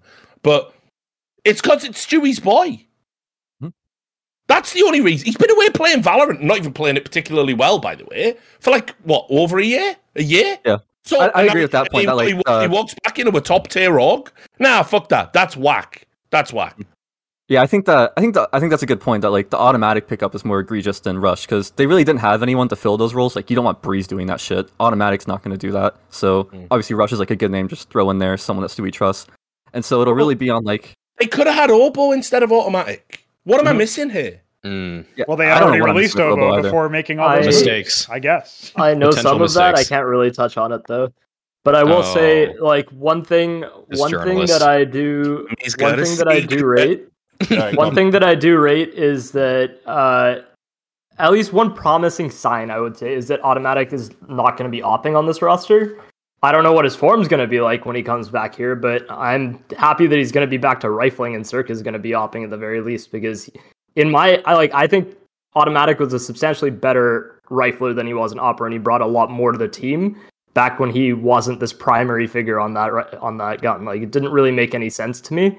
I get that he wanted to switch and then stay on it to sort of develop, but to me he was just always a way more impactful player on the rifle. So seeing him go back to that here like gives me a little bit of uh promise in terms of the the potential for the roster to sort of grow if he can obviously bring back his old level. It it was it was such a travesty to see autimatic reach top 20 HLTV, uh, 17th in 2018, by the way, and then the year after switch to the op and then just be the most average opper ever. You know, he had some flashes with the op. I'll say that. I think like CS Summit six, just because I was kind of at it. I saw, you know, and I think Gen.G won that uh, on the NA side of things. Like that was like the one time where it was okay. Maybe this can be something at some point. Uh, I, actually, you know what? DreamHack Anaheim also he they, he did pretty decently with it too. Uh, they won that tournament. But uh, yeah, seeing him back on the rifle, I don't know. I'm actually kind of okay. I actually maybe it's the like NA bias too. I kind of some reason something about autimatic reads to me like he can get back to being a a Valde esque like 1.09 rating player. I don't know. I, I think some reason I just think the the motivation will be there. I think something about also people that switch back. So there's only been one true example that is in my eyes that really reaches out to me or stands out to me is that Floppy coming back from Valorant didn't actually have that hard to- hard of a time transitioning back. In fact, he looks better now than he did ever in He his didn't career. even want to. He didn't even Yeah. want to be doing it in the first place. I don't think he went all in on Valorant. so frankly. I, I can't speak for autimatic as well as I could speak to Floppy because I've spe- spoken to Floppy a lot, but I have to imagine autimatic's coming back because he wasn't all in either. And so if, if that kind of was always in the back of his mind, if he was always watching the games, which he was, I, I actually was watching the major with him in a Discord channel for some of it, like then that kind of just maintained interest means that he's probably he's probably been wanting to make this move for a while and i think there's a chance that he actually has stayed a little bit more on top of the meta than we may expect him to have His last competitive game was in 2020, and he lost to Envy. okay. Way to deflate all of the rules big rose It's over. glasses off. Okay. Stomp them to pieces. Look, listen, I, mate, I, I, I was I was at Boston. That's one of my old time. That's a fucking My career Homer high. glasses are fixed on. There's nothing I can do about it. Yeah, and that's fair, man. Like we all got our favorites, but there is absolutely nothing that suggests to me autimatic can get back to what he was on Cloud9, and that's let's be clear for this team to work. That's basically where he needs to be, Mhm. right? Who, who else? Like we already said, Rush is going to be that supportive element. Yeah. Stewie's Stewie never going to be that like. Stewie's never. star. Yeah, he's never going to be Yeah. the smoke criminal ever again. The worst So overall all- so thing. all the- yeah, yeah. All for their star players all have question marks in terms of That's the thing, need yeah. be. autimatic There's Brehze, too many variables for Yes. this to work immediately. The worst- I'm, I'm not yeah. saying it can't improve, but Yeah. man, you you everything has to go right for this team to even be relevant. That's exactly it. The worst part about this roster is is just simply everybody needs to go back to their old form for this to work, which is just I, that that part has never happened in history. Just look at what happened to Dignitas. This is like, in a way, the the poor man's Dignitas reunion for for them. I, I don't I think know, they're going to be as bad. They're not going to be as bad. Poor man. yeah. No, no, no. Look, I, I, I want this team to do well, by the way, because first of all, I, I, I really like the CEO over at EG, and she's saying all the right things. And I'm also super happy that EG is still in CS at a time when the conventional wisdom is if you're a North American organization, you leave. I want Stu. I really like Stewie as a dude. Like, I mean, you know, I, I consider him a friend. You know, so His, his record I- speak for itself. yeah, so I want Stewie to succeed. But I'm gonna tell you this: there is there if he thinks he is entering into a problem-free zone with this roster compared to what he had at Team Liquid. He's out of his mind. That's the thing that worries me. I, I think Stewie might have become too obsessed with trying to prove himself as an IGL and be successful that he is again those rose tinted glasses that you have for autimatic is going to be amazing. Stewie's got those on. He thinks Breezy and Circle like upgrades on what you had in Liquid and they're never going to make any mistakes. He mustn't have watched EG play at all at the, for the last six months of 2021, if he believes that. And then do you think Rush is gonna doing all the supportive work? Do you think he's gonna take being talked to like when Stewie fucking mad dogged Fallen live on a stream? That was that was painful. If you're willing gonna to talk yeah. to somebody like, like like somebody of Fallen's pedigree, who you supposedly are cool with and you're friends with, if you're willing to do that to someone on a live fucking broadcast, dude, there's no limits to the shit Stewie's gonna say to these players. And let me tell you, they ain't got the heart for that. They, they, they'll they will these types of players that have already had issues that have already coming out of the Stanislaw era where they're completely demoralized. They need the carrot, not the stick. And Stewie, he he's got a fucking he's got a carrot, but it's also a, it's just an orange stick. That's how he works. He, he he's not developed his person skills yet to be a great IGL. So I'll worry about it. There's too much. There's too, too much. too much. I, one thing that is weird, and this is so this is something I know that would affect me is that I it like all the EG players have kind of uh, posted uh, uh, Instagram stories about where they are, and, and Stewie even said that they're, they're, he's moving to Europe. So if they're making this a full time European project, I think they've I think they've moved to Poland. I wish they would have just moved to a better area. Like this is not to shit talk Poland, but like yeah, yeah. Listen, Thorin. out- Listen, Thorin. podcasts where people have done that before, and it didn't No, involve I'm not- them I'm just saying, so- move to somewhere where there's a little bit less culture shock into in like in Europe. This this could be even parts of Germany. This could be parts of like England or something like that. Like if you ease the transition for some of these guys, I think their at the atmosphere and mood would be a lot better. And if they're all making like 20k monthly or some some crap like that, like just, is it really that much more that they're saving? Are they going to make that much more like save money by being in Poland than than somewhere like England or I thought you know how the EG thing is in ne- the Netherlands or something. Like why not go somewhere where there's a little just a little bit easier to assimilate or to integrate with the the uh you know the, the culture you're about to move into is I, I just think that's something that i know when i moved to oklahoma for a team house i was in a bad mood because i was in oklahoma and i don't I'd think in Poland than Oklahoma. yeah i don't think poland is oklahoma but i also don't think that that's the best option for a pl- I've place been, going move to, I've been going to Poland uh, for years, uh, primarily for the purposes of either watching football or drinking, occasionally both at the same time. And let me let me tell you, uh, the thing that would worry me about sending a team of young dudes to like fucking I don't know Krakow or something is that it's going to be incredibly hard to keep them focused because it's a it's a hell of a city. So I need know exactly where in Poland they were. But honestly, So- right now, the the the reality is, e- Sir East- put it on his story Warsaw. He put on his story Oh, Warsaw. he put, he put this, another fantastic, uh, another Okay. fantastic city. Uh, not known for partying as as much as Krakow, but the reality is you can just hop on a fucking train and, and be there in a couple of hours or some shit. Uh, so so anyway, th- look the the the Eastern Europe and, and Poland and, and the Balkan regions they're having this like emergence right now because of all the COVID protocols um, as being these hubs for esports. Also, as well, the countries that have like got huge infrastructure development going on right now. Like, I'll wager, by the way, you will get better. You will get better internet in Warsaw than you will in probably on like the West Coast yeah, of okay. America for real. So, I mean, I, I, I think if you're going to decamp to Europe, Poland Central, lots of infrastructure. I mean, when you consider that nobody even batted an eyelid at like Serbia being the hub. Yeah, that was uh, no, that was weird. I thought that was I thought that was strange. I mean, That- Mix, you were out there, right? You were out in Serbia. uh, no, I wasn't, but I know Seppa and Ricky were out there, and they Right. did not enjoy Serbia. So I don't know if they're city. Again, I love. I've been going going to old city. I fucking love it. I'm- so I mean, I, I guess for younger people, uh, Yeah. it, it, just living abroad can be a bummer anyway, as we talked about with m0NESY. But this is like a slightly older uh, team, and obviously Stewie and autimatic are, are pals, and they all. I think they pretty much know each other uh, pretty well. yeah, so even Brehze and CeRq are like I think it'll good be nice. Little, them, so. the, the worry for me would be they start treating it like a like a fucking holiday. honestly, Okay, not okay. whether or not whether or not there's a culture shock. It's Okay. surprising It's to hear. there's so much that has to align for this team to be like Yeah. actually a top level team. That's the thing. Like all of the paradigms need to be perfect and all the vibes need to be right, you know. okay, so I see where you're going with this. I see where you're going with this. Okay, all right, nifty. Naturally. That was nifty of you. Yeah, got it, got Yes, it. very nifty.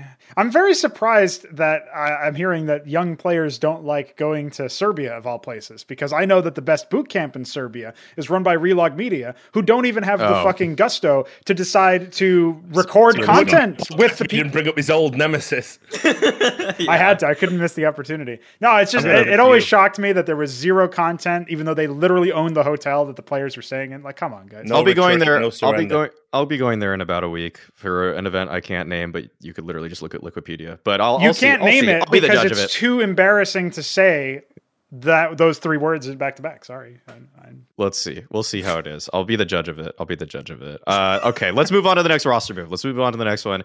We've got another one that I think we're all fans of here, and that is Furia getting safe. Yep, that is pronounced safe, Yeah. not Safi. Uh, he has said so himself. Uh, Mm-hmm. So I don't know why he added an extra F and an E, but probably to salute Dignitas female. No, no, I don't know why. I honestly don't know why he did that. That's a that was a bad joke, actually. So let's just uh, move on from that one. Um, I don't know. I don't know why he why it's spelled like that. But yeah, safe safe is on the roster now. No, Um, I'm drinking the beers, and Maui's the one getting loose lipped. Keep going, sir. Poland Dignitas female. Yes, yes. I'll No, take That was probably your weirdest pull. Is so over, Maui. that was a weird joke. Was- That I, was- I Well, there's a lot of- weirdest pull. There's a lot of channeling of Thorin in this show, Maui. I mean, first Poland, Yeah, then you I'm hate just thinking women. what was What's even next? FE? Are What's you even esports? FE? Are you esports? um, we're all part of esports, guys. Next That's thing why I we're know, all now here. calling me a cuck. Jesus. Yeah. Okay. Uh, let's let's just get back on track here. You have that look about you though, like Let's get back. Let's get back on track. Nice Fury, one. Fury is safe. Reasonable. Yeah. True. Cool. Yeah. Anybody takes anybody save me for I think myself. I I think this move Safe is like a year overdue in terms of like seeing Furia make this move last year would have been great. Obviously, they couldn't because there's like paiN was playing super hardball with this buyout. But obviously, I think that this move, like, there's no possible way that Furia got worse with this. I think just in terms of how well Safe was playing this last year, the sort of style that he brings to the team seems almost exactly what they're missing in terms of having a cons- consistent opper behind their plays. Uh, is he going to be a one to one HEN1 replacement? Not necessarily, but he's going to have enough impact behind the players where it has to elevate Furia, especially with how ridiculously well KSCERATO is playing this last year. Like, given the form of the whole team overall, just going through his stats when I was doing the top 20 article for him, he had a fantastic year in terms of his form. Like, even if you watched his demos for some of these matches, even the ones where he didn't play very well in terms of uh, the, the numbers he put up, his form in the matches was really, really good. And so, bringing, if as long as he brings that sort of level to the team still, and you have safe backing up art with his consistent plays, I think that this team is going to be back to like, I don't want to say just with some of the other rosters, it's hard to say like a top five, but definitely a consistent like top eight team. I want to say. Yeah, I think um, for me, where I see Furia with this roster move, which by the way I absolutely fucking love, and I'm so glad because I was mega worried when I saw HEN1 and Lucas again on the whole like HEN1, you know, HEN1 just gets his uh, you know backpack ready and just puts Lucas in. Right, don't worry, I'll get us another job. Uh, yeah, I was worried they were going to go back and Lucas was going to sort of come in and and you know they were going to fuck with the team, and that would have been a travesty. Um, you know, for me, so the first thing is because Safe is actually like 27. I didn't realize that at the time when I first saw him with like uh, you know playing in the Brazil league. I didn't realize he was as old. By the way, I've been wrong before. I said 27. It's no time to get good no time to get a call up to the bigs. When I was talking about JaCkz, and I was completely fucking wrong on that one. So I'm never ever doubting a 27 year old ever again. Um, but you know, it has to be now, or there isn't time realistically for him to get another opportunity. And with what team would it be? So Safe comes into Furia, And I, I agree. I, I think not only is he just great in and of itself, but he allows the team to go back to what it used to be, which was, you know, you've got Art as the primary opener now, which means you lose him as that ridiculous, like, weird lurk, push everywhere, get up in your face, he's behind you, just nightmare to deal with.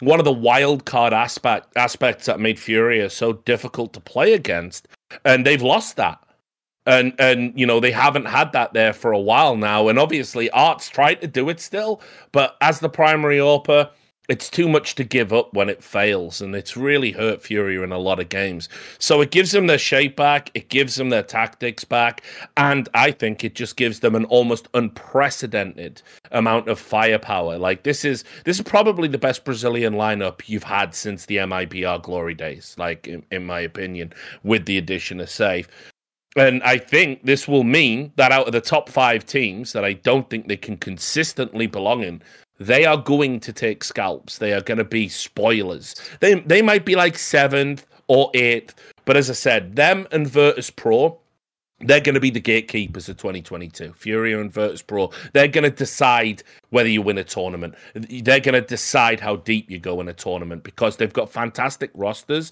that just unfortunately exist in a time where there's like five other incredible better rosters. But it, it, I, I agree. I can't see Furia getting worse off this. I think it'll instantly click. It was a no brainer move, and I'm super glad Furia made it. Yeah, this team is going to It just broke Alex's heart, by the way, adding VP to that list. Huh? They're, no, these are they're going to be the gatekeeper. As in, I would say, I'm going to agree with Rich in that I think they'll be like what ninth a lot of the year, eight, ninth, seventh, seventh through ninth, and they're just going to keep that keep that sort of position. I don't see them ascending, but yeah, I want to hear what makes Mix Yeah, has. Oh, I was gonna say, I was gonna say that Furia will definitely take scalps because not only do they have a ton of fragging power between yuurih, uh, KSCERATO, and Safe now. You know that's like that's like a deadly trio of stars. Like that's that's really good. But now you have Art, and Art just makes Furia impossible to actually fully prepare for because you just can't ever predict like what timings Yeah. he's taking, what smokes he's just gonna sit in and just like wait to fade through. Like he's he's so much better doing that with a rifle, and you have so much more versatility and freedom to do that with a rifle. And I think it just feels more comfortable uh, calling around it. That so you have this like deadly trio of stars. You have Drop, who's like a really solid anchor. You know, he's just kind of filling the roles, doing what he needs to do. And then you have Art, just a wild card, just holding W, just doing all kinds of stuff. And that just makes for maybe even like a team like Navi that you know really likes to prepare for teams and anti-strat them. It makes it really hard to do that. Like you have to consistently be able to predict what Art's trying to do. Like what is he going to try to exploit, and then and doing that consistently is just so difficult because he's just such a different player compared to anyone else in the scene. Yeah. It's a shame he turned out to be a cunt because uh, he, he he like I've never had any beef with any of the Fury guys. I always thought I've been pretty cool with them da- down the years. I've always said I wish more people in Brazil would kind of support that team over some of the other guys. And then when all that fucking shit popped off in Valorant with the you know, ooh, did a commentator say be terrified? Spoiler, yes, he did. I accurately translated it. He basically like rocked up and just sent a tweet out of nowhere saying, I've been like a CS player for ages, and I can tell you without a shadow of a doubt, like Richard Lewis is xenophobic towards Brazilians. Like, I'm the motherfucker that probably he's like, I, I, you know, I, I always wanted to go. I just can't now because you'll kill me. so, it's not, you know, I, I definitely That's a quote. I grew up. I grew up. Uh, I support Newcastle United because we signed Mirandinha in 1989. So you know that's it's sad. I've been deprived. You're like one of the only talent in the higher tiers of the space that like Godsent. like no one cares about this know, team. like, no I'm one even cares about them. called them the most improved team in World Counter Yeah. What have I got to do? Like, Well, what the have I no, got the to problem do? is, Rich, you say that, and then they say, yeah, but what about coldzera? And they, they come out with all their fucking True. things, the whole Rolodex, they hit the button. What, If- what about all these makes- other Brazilian if players? it makes it so one day I can come to Brazil, I will be willing to sacrifice the last of my hair to give Taco a really good hair transplant. there it is. That's it. He'll never need to wear a hat again. If that will just put me in the good books with Brazil, I'll, That's I'll the be willing. sacrifice that has to be made. Th- that Yeah, is will- specifically because he is Brazilian. So, I yeah. will permanently mold for the rest of time if you if you just will let me back in your good graces. I like Brazil. There you go. I'm really interested about thing- Furia because, like, if Yeah, we're go. going to get back on track, I, I kind of want to set the stage that this whole last year, during the online period, this is going to sound weird because they made top eight at the major, but I think this is a write off, man. I think Fury is so far from where they really ought to have been, uh, despite the fact that they did have that roster change. They had the junior experiment and they came in with drop, and it's like, obviously, I think they had their coach stand in for a little while, and that was, there was surprisingly, they were a contender at one of He's those. He's going to make it to the top top, top ten. HLTV Yeah. top ten. Gary. Yeah, yeah, there you go. So, I mean, just by stats, just look at him. But the thing is, like, you've gone through this whole thing watching this team, and I just want to see, I want to see Art back in T spawn or CT spawn 12 seconds. And I want to see him doing crazy stuff and unpredictable things. I don't want to take away from Safe as a player, but the fact that he is signed to this roster just makes me excited to see Art again. That's what I'm interested in. I want to see him I back get in that. action. I I, get don't. I don't. I think Safe yeah. is money, and you almost don't even need to care about him because he's just going to deliver. I'm, I have confidence in his, you know, power and his his ability as a player. I, but I'm really looking forward to seeing Art back in the driver's seat where he belongs, doing crazy stuff and setting the pace against teams, making it so that it's really hard for anybody else to compete with him. And that's that's what I think is the most important aspect of this move for me. It has much less to do with like, oh, do they have a star opera now? Yeah, I think they do, but th- they also have Art back, and the fact that he wasn't really able to play to his role for the entirety of what it felt what felt like the entirety of the last year man, what a write off. I'm glad Fury is back, and I hope that they I hope that they deliver upon it because that's the expectation now. Be the gatekeepers. One part of the move that we didn't really touch on was the fact that uh, VINI is out and Drop is sort of like replacing him in that sense as well. Just to, I think- just to mention it. I think Drop's better than VINI. Drop's better than VINI. That's my hot Yeah, take. I think I think I think it's a good move to make at this time. I think it's like a you know, at, at, yeah. at some point you need to like change out one of the core four. I, think kind of gives them a, a bit of a Yeah, fresh I think start. it wasn't VINI the guy who'd been on the roster the longest out of all the guys that were left. Uh, Yeah, he VINI did half of his five year the time. contract. Right, right. Yeah. yeah, That's I pretty wild.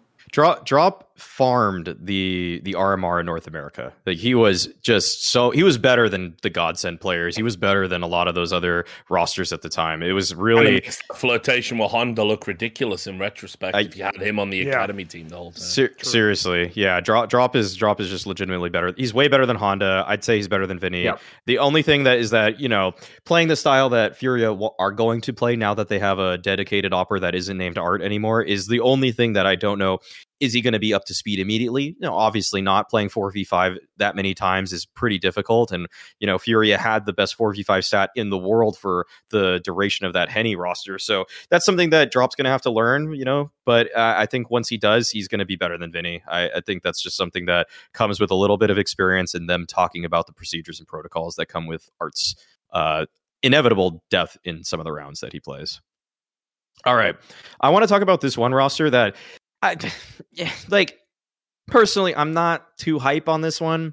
I'll just put that out there. I, I but it's like people are talking about it. It's interesting. It's kind of a on paper one that I didn't really have any idea where some of these players would be heading, but that's going to be the new Apeks roster, and that is Knock, Vitality. Jacob, Oh, wrong Apex, sorry. yeah, St- St- STYKO, Chawzyyy, and Asilian. And I want to ask you guys where I want to. I want to. Let's just do this. Let's do the, the fun prediction of the the week is going to be where does this team end up in three months from now? So in April, let's do this. 420 Blaze it. What time? What time or what? Uh, what position in the world do you guys think this roster is actually going to be at? Like number 19th, 20th for me. 64th. I- I- what did you say, Richard? I, I think they can get 20th, I think. 20th. Wow. Okay. I think, no. I think no. it's gonna be. Okay, actually, no. Well, let's- no. I want to hear everybody's predictions. I actually want to. I was gonna say like around 21. I want to say. Wow. Okay, Pronogo, were you? He's Were you that thing. What's that fucking game show where it's like Price is Right. the price is right. Yeah. Oh, go saying- first.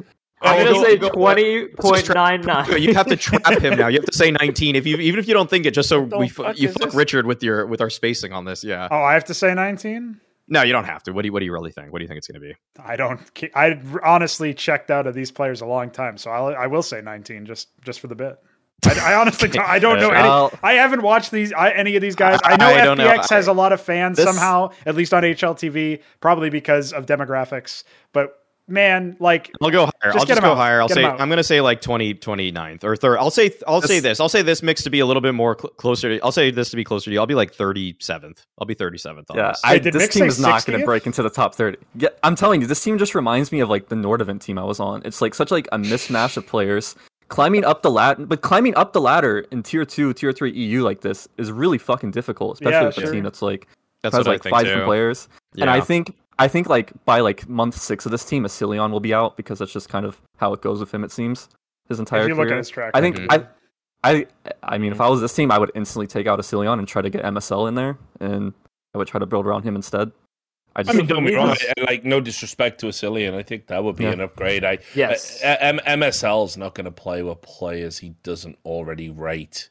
Um, I do think he rates like his Knock, and I think he rates people like Knock and Jacob. So this, I this, can- this is listen, someone that this this Chauzy kid's. I, That- I- yeah, I don't know much Here about his him. stats honestly. are good, but I haven't seen any of him.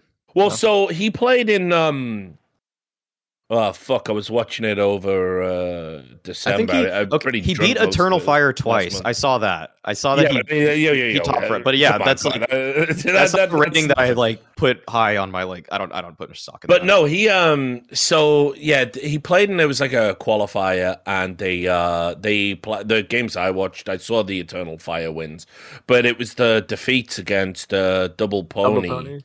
Yeah, that that to me, I think playing in a losing team, uh, like playing in a match where you lose but still having a good performance and like having the maturity to still be doing what you need to be doing and not getting sucked into the scoreboard ideology. This is a sixteen-year-old kid, hmm and and and he. He looked like one of the best players on the server, and this was against guys like, you know, obviously bodyy playing for Dbl Poney and, and Twist. Uh, Yeah. was playing for fucking Savage. or finest. whatever It looks like or savage, called. savage, savage. My bad. Yeah, and they got that pleasant guy as well. Remember when he was touted to be like the next breakout? So for me, like at 16, shows a lot of maturity, a lot of fragging, a lot of good aim. Uh, definitely got that raw potential. Uh, you know, this is why I think with the, I think they've got a very good blend. I'm not getting ahead of myself. I don't think, by the way, 20th is like some outrageous prediction. When if you go and look at the top 10, uh, top 20 rankings now, ecstatic. Who the fuck are these guys? Those are my homies, dude. 20th. I casted Wolfie them at least three America. times, Yeah. and I've It just casted at least like- three games. So that No, you know that. here's the fucked up thing. I know Wolfie from Yeah. North America. I don't- Yeah. There's a 28 year old player called Bird from. The homie, He's the a homie, dude. birdfromsky next major. You heard it here first.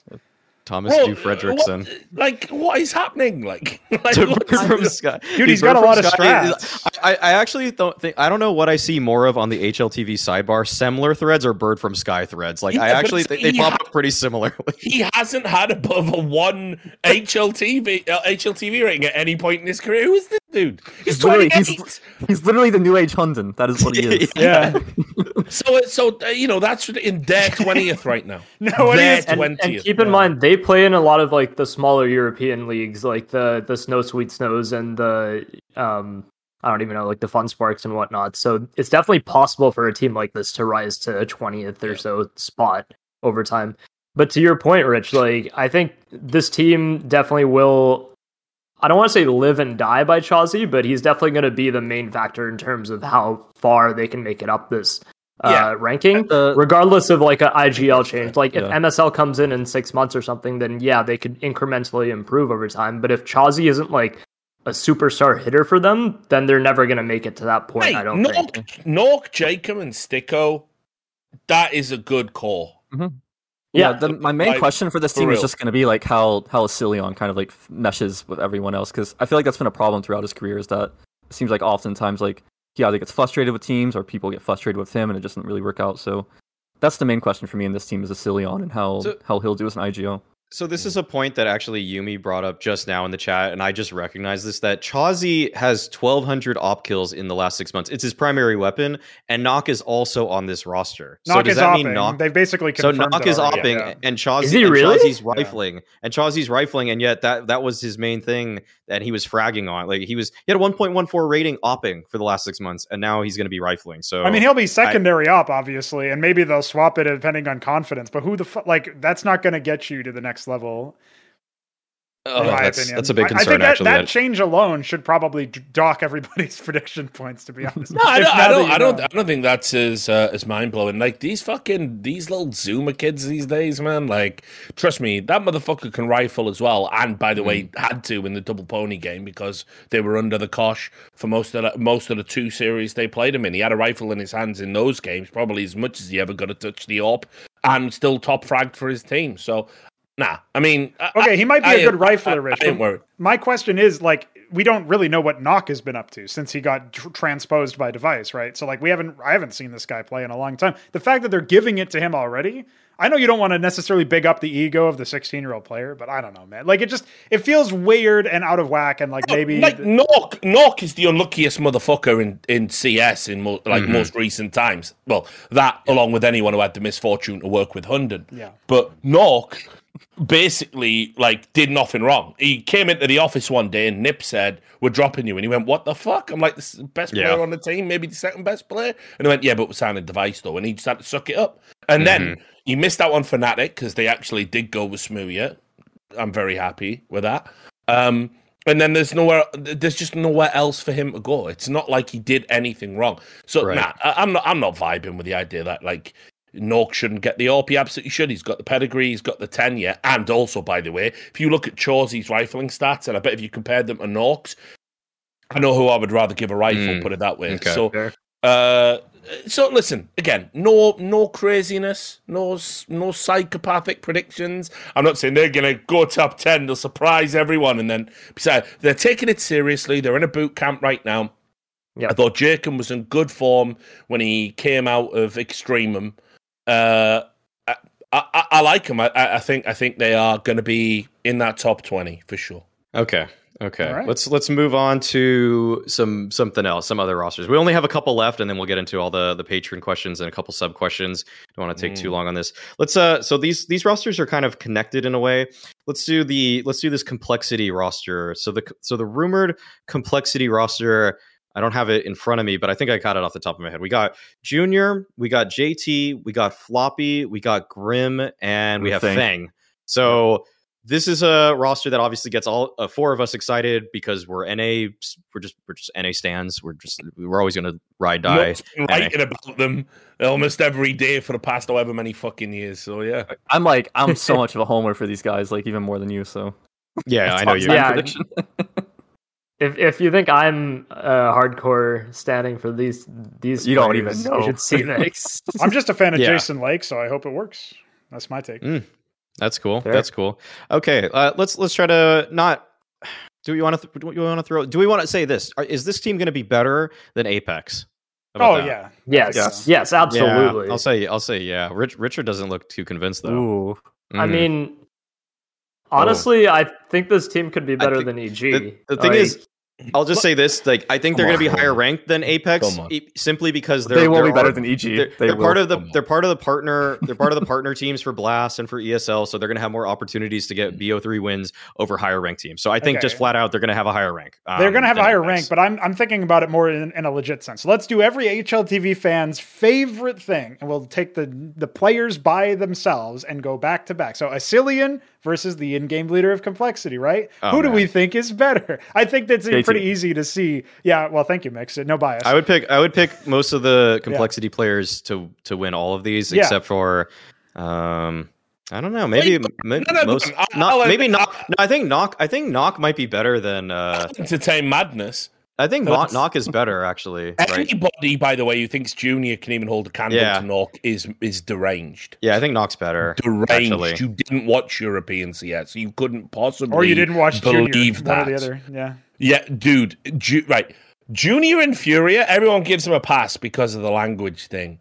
Unfortunately, he's just he's not he's never going to cut it at tier one, guys. I hate to say it. He's a lovely guy. He's a super nice dude. He's great hair. He's clean cut. Oh, his hair's amazing. So fucking envious. Like And, Jacquinho listen, and him. Junior, when you, when you eventually get around to watching this, the only reason I'm hating on, just tell yourself this. It's not true, but tell yourself this. I'm hating on you because I'm old and I'm bald and I'm fat, whatever, right? Because I like him. I don't want to hurt his feelings. Reality is, he's just never going to be good enough. Never, not not from now until the end of time. He he doesn't have that in game. I don't know what it is. It's the mental block where he can't take over a game. I saw it too many times in Fury, and he said it's because people were shouting at me in Portuguese. When in actual I'm fact, gonna- the entire team I'll- was changing to English to accommodate him, and he still couldn't get his shit together. You're playing a I'll- case of that when Yuri. What more do you want? I'll challenge you on that, and I'll say that I do think he has that capability to take over games in an environment he's more comfortable with because I've seen him do it back in like Triumph against good teams like 100 Thieves at the time that were actually still playing well. I, I really think like the environment will be big for him. I wouldn't say he's like better than nawwk or anything at the moment, but like the the the potential I saw from him, especially on the CT sides, I think the T sides might be a bit rough for him. Um, that's like gonna be like JT's main theme that like he's gonna have to figure out is how exactly to get him comfortable and integrated. But I do think Junior, like if he's comfortable and if they can play it up to him and build that confidence in him, I think he can take over a CT side with his with his aggressiveness. I do think he has that he has that in him if he can build that up. Because and I and this and I think it's a good environment for him because I've seen them do the same thing with oSee. You know, back when oSee first joined these guys, he was so passive. Like I'm talking like 10% entry percentage, like just flashing, not doing anything.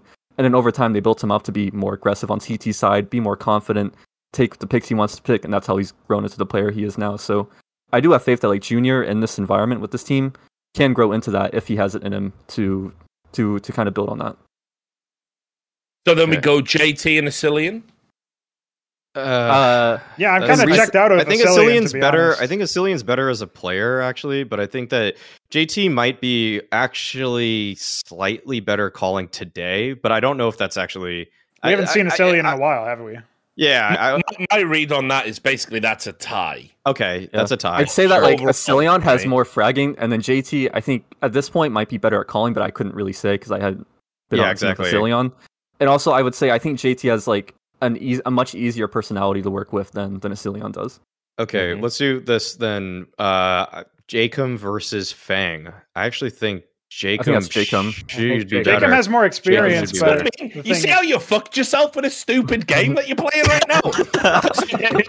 like, I think I I'll pick Floppy over STYKO though. I'll pick Floppy and Grim over over. Uh, I'll pick I'll pick the last two NA players. By would make these two teams absolutely negligible. And if you know anything, you don't bet on the new fucking roster that's been thrown together in NA. You never bet on them against the. But they have team. they have ESL partnership and they have blast. All I'm gonna say is So the last roster- on them because they're gonna they're gonna beat one BO3 and that's it. That's all they need. all right, fair enough. Here's That- what I will say. I expect Fang to be one of the breakout stars of this year. I, I really like that kid.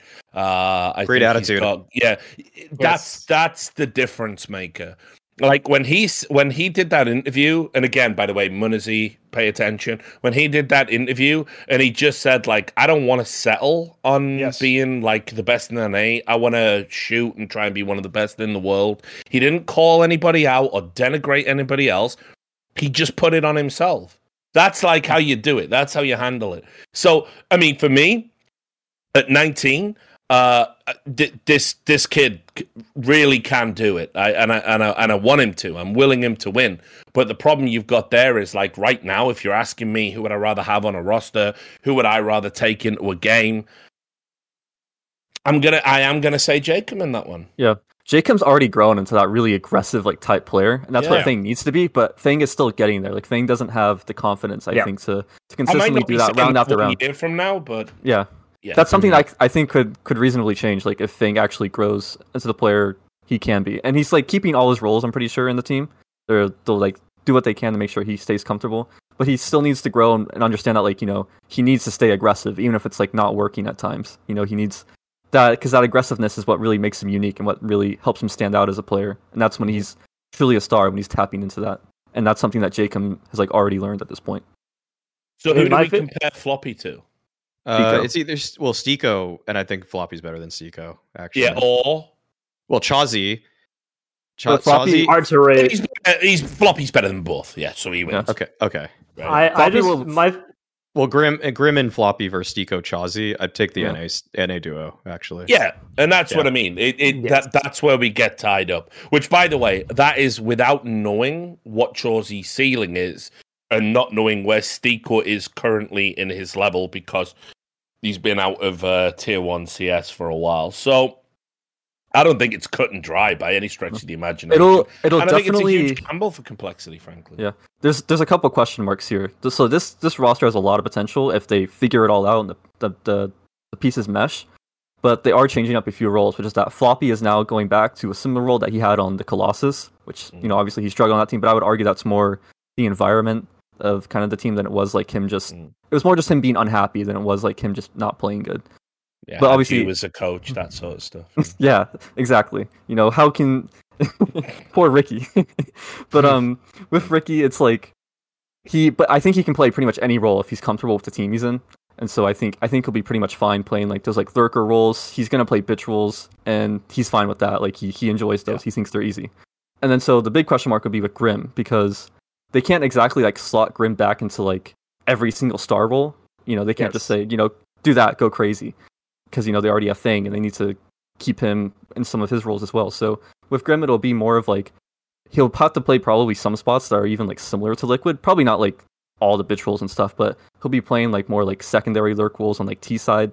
And so they're gonna have to learn to help him play those in a way much more confidently than he did on Liquid. You know, like for them, it's not gonna help them if Grim is just sitting back doing nothing and just holding space.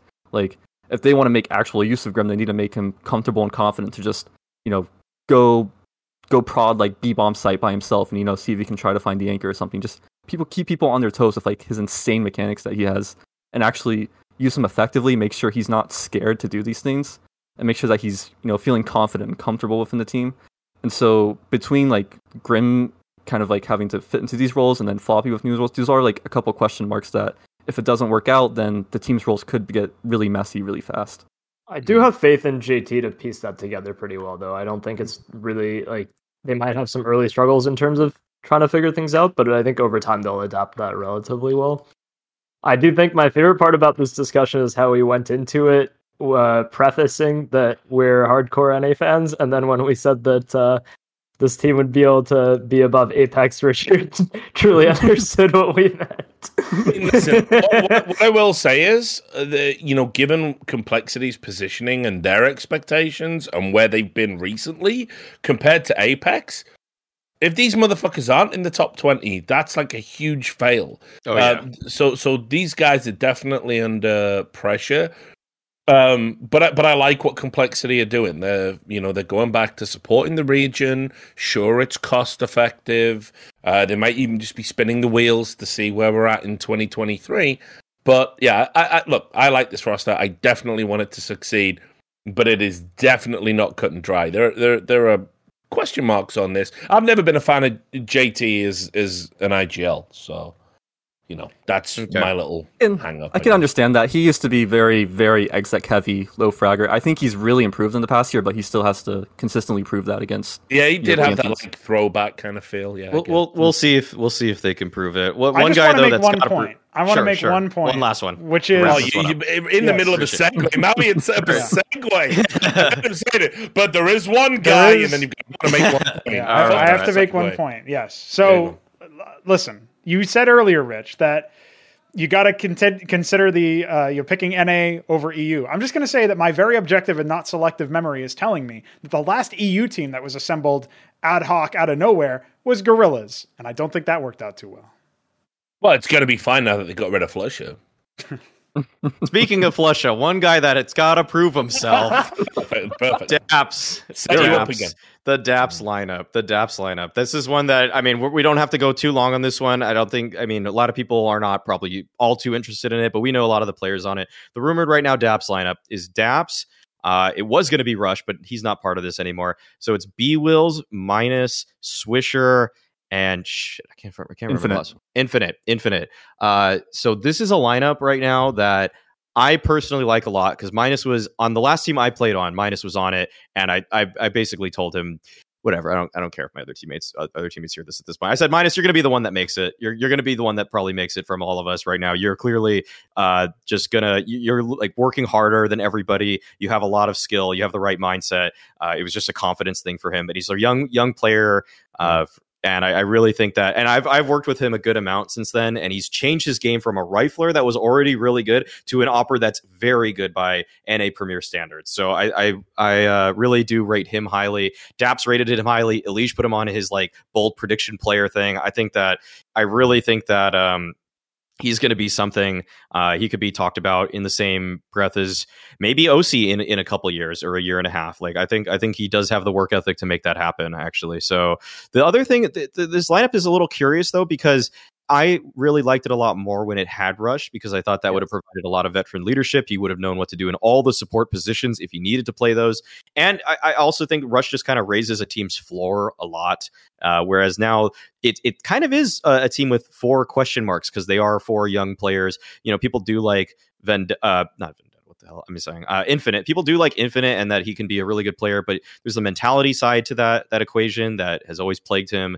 And I, I think right now, though, that this Daps lineup, I, I I, think it's supposed to be on extra salt. I think that's where where it's rumored to be headed. And I, I, I would be uh, just Yeah. based on what, so like this rumor like came out that was like extra salt's building like a new lineup around Daps, but I'm pretty sure what it is more is that Daps is building a lineup and then like they like maybe talk to extra salt. But I would just from what I know about extra salt, I would genuinely be very surprised if like they stayed in the scene and actually picked up this team. I feel I- like there's like I think feel like that like a this fits what they're doing. That they're like that they're getting some players. They just sold a lot of players. They're going to sell a lot of players to complexity. If they are going for that sort of route, isn't a Daps team the perfect one to build a farm team off of, where you can build some up and coming talent, sell their players? was just for just just just from like what I know, I just feel like they were like burning, like losing so much money compared to like what they can make out of esports. I don't know. Mm. They didn't really seem willing to spend money. Um, That's what you have to like do. the last few months. Uh, yeah. People don't realize like if you ain't willing to lose for three to five years, then don't fucking play the game. and I and I don't think they are willing to do that at this point. Now that those guys are gone, so Then I again, feel like how much money are we talking about with this particular lineup? I mean, you know, I can't imagine it being it's not going to be that expensive beyond yeah, Daps. too cost heavy. Well, I don't even think by Daps would way, I mean, for that listen, as much. Dap- Daps, as we know, he's my favorite cuckold in the whole fucking scene. and, you know, I, I long for the day he turns evil and fights back, but it won't be today. Daps is the kind of guy who probably took like a massive fucking pay cut when he we probably could have long dicked EG and like froze them out and got a, and, and got paid out or something after he signed over there. Probably could have got some lawyers involved, you know, didn't. And this is where I want somebody like Daps developing young talent. Yes. This is his Yeah. Yes. this is his forte. This is what he does. This is why I, I will always rate this guy.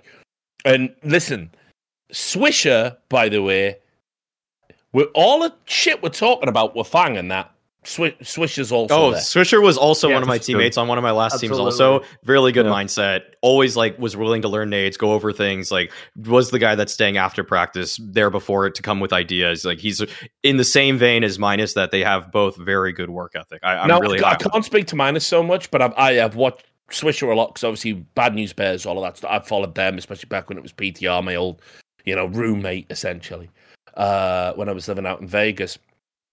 Uh, for a time, and I, you know, I followed that team. So, like, I, I, I like what they're trying to do here, and I think it'll be cost effective. And I'll probably wager Daps took like a massive pay cut just to do this because he just loves being involved in esports. But yeah, I mean, listen, I don't have any particularly high expectations for this, but I am excited to see what Daps can do to develop young, exciting prospects in the region because look, it's not ancient history. He discovered a bunch of people who people didn't know who they were, people were accusing them of being cheats, right? And he turned that team into NRG and then parlayed that into being sold to evil geniuses. Uh, I still so, I still yeah. think that like even if like extra salt doesn't pick this team up, this is still like a great pickup for you know whatever org. I feel Come like on. it's not like maybe it's, like, check, eh? Choco check. Oh my god. Oh. Choco Check almost should have had a spot in the. ESL conference, you know, until ESL they still could. Some sauce, It yeah. still could. Yeah, ESL Yeah, can conference we- might actually get Choco Check Can actually we get all some way to Europe. ex- explanation note? Because I've seen stories of this. I saw what happened when they literally forfeited the grand final or whatever it was. Like, what is going Outrageous, Yeah. by on? the. I thought the North America clownery was behind us, but I was wrong. You would think, Yeah, think, but that right? didn't that shit used to just get you permanently banned from ESEA if you dodged like a LAN final or whatever the fuck. Yeah, so Yeah, did it Match bothers Fixing the once land upon a time. Rich. But you know, Any decision like that for ESEA now gets filtered up to ESL, and ESL has like the final rule on that for those sort of situations. It's got And German bureaucracy thinking, so they're worried about getting sued. That's really yeah, so there's there's Yeah. like a lot of the time hands are tied in that sort of situation. It's- Unfortunately, It's, a rather Kafka-esque situation there with any rulings in the ESL space nowadays. Yeah. yeah, More like At least- Choco but check the but- bank account. Am I right, guys? Oh my It's Okay. I'm so done talking about that team. I'm not even Yeah, tweeting about them anymore. sure, it's sure. it's just Yeah, they absolutely nearly, permanent. nearly got rid of them all. hmm Nearly. Almost. Yeah, um, soon. Sure. So yeah, just just to I would say I agree with Richard's sort of perspective on this in the sense of like I don't think this team will have what it takes to compete in like the top level of CS, but I am really happy to see Daps come and help bring up another level of talent because for North America, that's one of the things that's really been missing in terms of having leadership go down to like the lower echelons and help bring up a lot of these players. Um, I actually have an article I'm sort of planning on writing on this, but it, a lot of it is the fact that every time you have talent in North America who are in-game leaders and have the potential to bring up players, they either retire or they just go to a different game or they decide that oh no, I can only compete on a top team. Uh, I'm not going to help the lower level players essentially. Maybe not outwardly saying it like that, but that is sort of the the gist that comes across because none of these experienced players really step down to this level and help Yes. bring this like funnel up talent. And I'm glad that Daps is actually sort of doing that and bringing up players like Minus, helping Infinite get more experience. Like this, this is only a net benefit for North America, regardless of what Yes. the end results are for the team. Let's and go, I think Daps. people trying to clown on that don't really understand that this is an overall good thing for us, regardless of what this team's results end up being. Definitely. Okay. All right. That's a great way to sum this whole the whole portion up. I think we can get into Patreon questions actually. Um let's do it. Let's do Actually, you know wait. I usually do this. I usually do this uh let's do the let's do the question of the week. I want to I want to start filtering in though the um the uh sub questions. So if you if you're a sub subscriber, just if you have a question, it could be about anything, just type it in the chat. We will get to those questions at the end of it, but you're being let know now that we're going to take higher the higher priority the most we're going to take is five so people that are higher sub like timings or whatever you know if you've been a sub for a longer time we're going to prioritize your questions and then it's just who's the first person. So let's do the question of the week while that's out of the way now. So the question of the week usually a more open-ended question that can have any answer and it's just fun to debate usually is something i come up with that this week is going to be you have to change a top five hltv ranked team. Which one and what do you do to it? So I'll I'll start just so that everybody else can maybe prepare their their answers. Obviously, this is working with the the newer rosters. So with G two, this is with the Alexi B m0NESY thing, not what you see currently on the HLTV page. So I would just say this. Um, I would actually change out. Um, I would probably I would probably actually mess up mess up heroic a little bit. I actually think that right now they're they're probably and it's probably kind of easy to pick the fifth place team here, but I, I think that right now there's been a little bit of stagnation. I think that there's kind of a a really they're in a position where it's just like they they kind of seem to hit a ceiling sometimes that shouldn't be there in terms of their especially like high pressure game performances. And so what I would really want for this team is for them to somehow just have have a different emotional state to their their gameplay and this is kind of like it- it's kind of hard to like really put this into a certain a, a single player but i actually think i actually think this team ceiling is dictated too much by Cadian. uh i actually think that right now the the roster move i would make would probably be to remove him i would probably just make I, it's it's this is so hypothetical. That's why it's the question of the week. It can be open ended. I would probably take out Cadian. I would try to make someone like refrezh the uh the IGL because I think I some some reason everything he's done has pegged me as being pretty good at it. And then I would I would just bring in someone someone new that like like a Nico Dawes kind of figure. I would I would try to do something different about their upping because I think Cadian has too frequently let me down in high pressure games where I thought heroic should have done better, and he's not the one that delivers them a, a victory or he misses some crucial shots. And I, I really think that he's kind of his performance individually is holding them back. And as an opera, I don't think that's uh actually I don't think it's acceptable when you're really trying to be the best in the world. I mean, Molly, you just could knock out great two birds, idea. one stone, and uh, get rid of Cadian and add gla1ve as the primary opera in IGL. Obviously, No, no, I can't. I can't. I couldn't do that. If, Uh, if I did listen, that, I- listen. I, would swap two things. You know. Here's my move. Here's Like, my move. All playing right. in an opera. Molly just gave me a great idea, and this is perfect. You're right. They are dictated by Cadian ceiling, right? So they need someone that's achieved the top of the mountain, the MVP, Wow. the big event win. I- that's why you got to take out Cadian Oh, as your no. opper and in-game leader, and you got to bring an MSL back on the op, Oh, back to calling, leading heroic into the new age. I actually don't Age. even. By the way, I don't even hate that. I- I'm not joking. For the top five Yeah, team in the world, you don't hate serious. it? Uh, listen, listen. I, I, I think um, the problem with heroic, honestly, is I, I think they've been essentially like. Don't be wrong. I understand Cadian is a hype man. Uh, he's very intelligent, very smart. They don't have a top tier AWPer while he plays, though. The, their best series wins. His fragging is absent from the equation. And that's fine because it's an IGL. Maybe you're not expected. An IGL AWPer, I don't know if you can go missing. Like, I think about their games they had against like Na'Vi recently and how much of a difference it could have made if they had like either a really super unbelievable tactical mastermind. I rate MSL a better IGL than Cadian, uh, or a lights out AWPer and somebody else IGLing, right? Mm-hmm. So yeah, I, I actually don't hate that move, unironically. Yeah, Okay. it'd definitely be a downgrade in terms of like the pure opping, in my opinion, still. But I think just in terms of like the calling, it would help the other four, like, because you have four sick riflers, like they are all Yeah, so good they are. that like if MSL leading them, if they really bought into I mean, that. it would be the other guy you good. could cut from that roster and make it better. You would probably say TeSeS, right? Yeah, probably.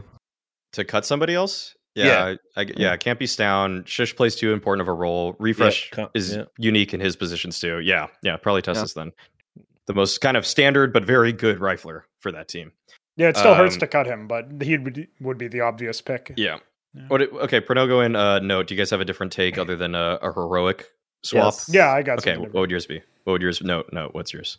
Uh, I mean, if you can make one move on any team, I'm gonna take Aleksib out of G2 and put, give them gla1ve. Okay, well, I mean, if you Okay. can, that's that is your question here. If you can make Okay, one sure. move on any team, if you don't think that that is a move that would make G2 clearly like yeah, number yeah. one team in the world over Navi over the next year, I think that that's something that could actually establish them as a top team. So Okay, in Or- a fair, in a fair team, I should world, on your sorry. take on the question, that's that's a that's a fun answer. That's an answer that actually does work. I mean, I don't I don't think that actually even I actually don't think that is a one hundred percent guarantee they're going to be better than Navi though. I, I actually think that Navi, I I guess the heroic move doesn't also make them one hundred percent better than Navi, but that would be a good good way to make them uh, consistent contenders. Because yeah, I think gla1ve is actually. It's pretty really better. not a lot of because you said top five. Yeah. Like, there's really well, not. I purposely didn't put number six because we would change a shitload of things about Listen, NIP. I'll, t- I'll tell you a good one. Virtus Pro, drop Jame, pick up uh, deko. deko, Yeah. Is D that- E K O from one win. one win. Dude, that's flamie's Okay. new team. You can't do him dirty like that. Wait, I'm sur- I'm surprised you picked Mate, deko kid, instead of this Elliot. kid has done nothing in his career to deserve playing with Flamey. Fair enough. okay. So I'll tell you that for free. Like that that kid is fucking sick. He can rifle. He's like a he ops a lot. He's like a primary oper, I guess. Can do it all really. And James is a bum, and is definitely the I- one thing stopping. I think James being might- a top five team. Okay, when James might get HLTV top 10, what will you do then, Richard? Because it, it might be happening. I'll never here. have to worry about that. You, you just don't. You just don't Nah. have to care. You Listen, look, here's here's the problem. Like I said, you know what? It, it really occurred to me at the major. I I saw all the memes about like James saves and blah blah blah, and like yeah, obviously, and and it makes sense within the meta to do it. There were literal times when he was basically being dropped an op and then just electing to do absolutely nothing with it, and then you're ecoing the next round anyway. Like, take a fucking chance for fuck's sake. Like, you occupy too much space. You're the guy calling as well. It's like, nah. Nah, he really pissed me off at the major because, like, Virtus Pro was a lot of our dark horse picks. I really like that team. The flip move really surprised me with how well it took. And now, unironically, James is the problem in that roster. And when you think about how good they are, when you think about guys like YEKINDAR and how fucking sick these dudes are, I want to see them winning tournaments in 2022. Like, no bullshit. I would like to see. Yeah, I'd like to see yeah. something happen with James. Because I still remember back in Flashpoint Two when he was the seal. He sealed the fate of Cloud Nine. If you guys remember, he was the one that kicked them out on Overpass. Might have even gone to overtime, as in fact, but he was the one who iced them out there. And he was doing these ridiculous one versus three clutches coming from the CT side, like that really had no business happening. And this is a case where he's not saving. He could have saved. You would even say the numbers disadvantage and the positional disadvantage. Why doesn't he save? And he still went in and he did the job. Like that was a in my mind. I thought at that point, you know, if we travel back to that point, I'm thinking, oh, there's no way James time is even a meme anymore. He's actually gone through it, but I guess you regress to the mean, don't you? Yeah, yeah. But, uh, well, of course, because by the way, online his stats were mega. This is another reason I can't fuck with all these people that like y- your stats are mega online, and then you get to like the biggest land of your career, and, and your balls go, go inside you again. Uh, you, you know, like what the fuck's happened? Like, uh, nah, nah. I mean, Rez did that. I'll give him a pass, right? But like James, it's unconscionable with the talent around him. When you think, by the way, there was no pressure on Jim. Nobody was expecting like a mega performance from him. Just do what you've been doing. Be that consistent dude. When you've got the op in your hand, go get your touches, go get your kills. Everyone, all the pressure was on you, Kindar. Yes. Everyone was saying this guy will not play like he does online at a LAN. He was, if anything, he was better. So, Mhm. Ver- uh, and you've added FL1T over Sanji, so you now actually have a functional fifth player, not just somebody who you make drop the AWP for Jame. At this point, you've got to say, like, Jame, brother, you've got to raise your game. And he was really bad. His drop in form. Oh yeah, James was James was James was a d- big disappointment at the major. I will say there was a lot of key moments and rounds where he could have won, and it was like even one v one sometimes. And he has the op, and he actually should have felt. It felt to me like he had the the winning position, and then he just misses the shot. Like there were that's that did that did happen. That did happen. I'm not erasing that from my brain. I'm, I'm gonna tell you, Maui, if you if you get a chance, right? Because I'm I'm a little bit surprised he's not more on uh, your guys' radar. If you get a chance to do like some demo review content or whatever, pick out some of the games this Deco kid has played. He is fucking insane. I am not joking. Like, Okay. Oh, he's not m0NESY maybe insane, but he's the next in line. Okay. That's how good he is. Go watch one of his demos, man. The, he will pass the eye test immediately. It's Sure. fucking crazy how good he is.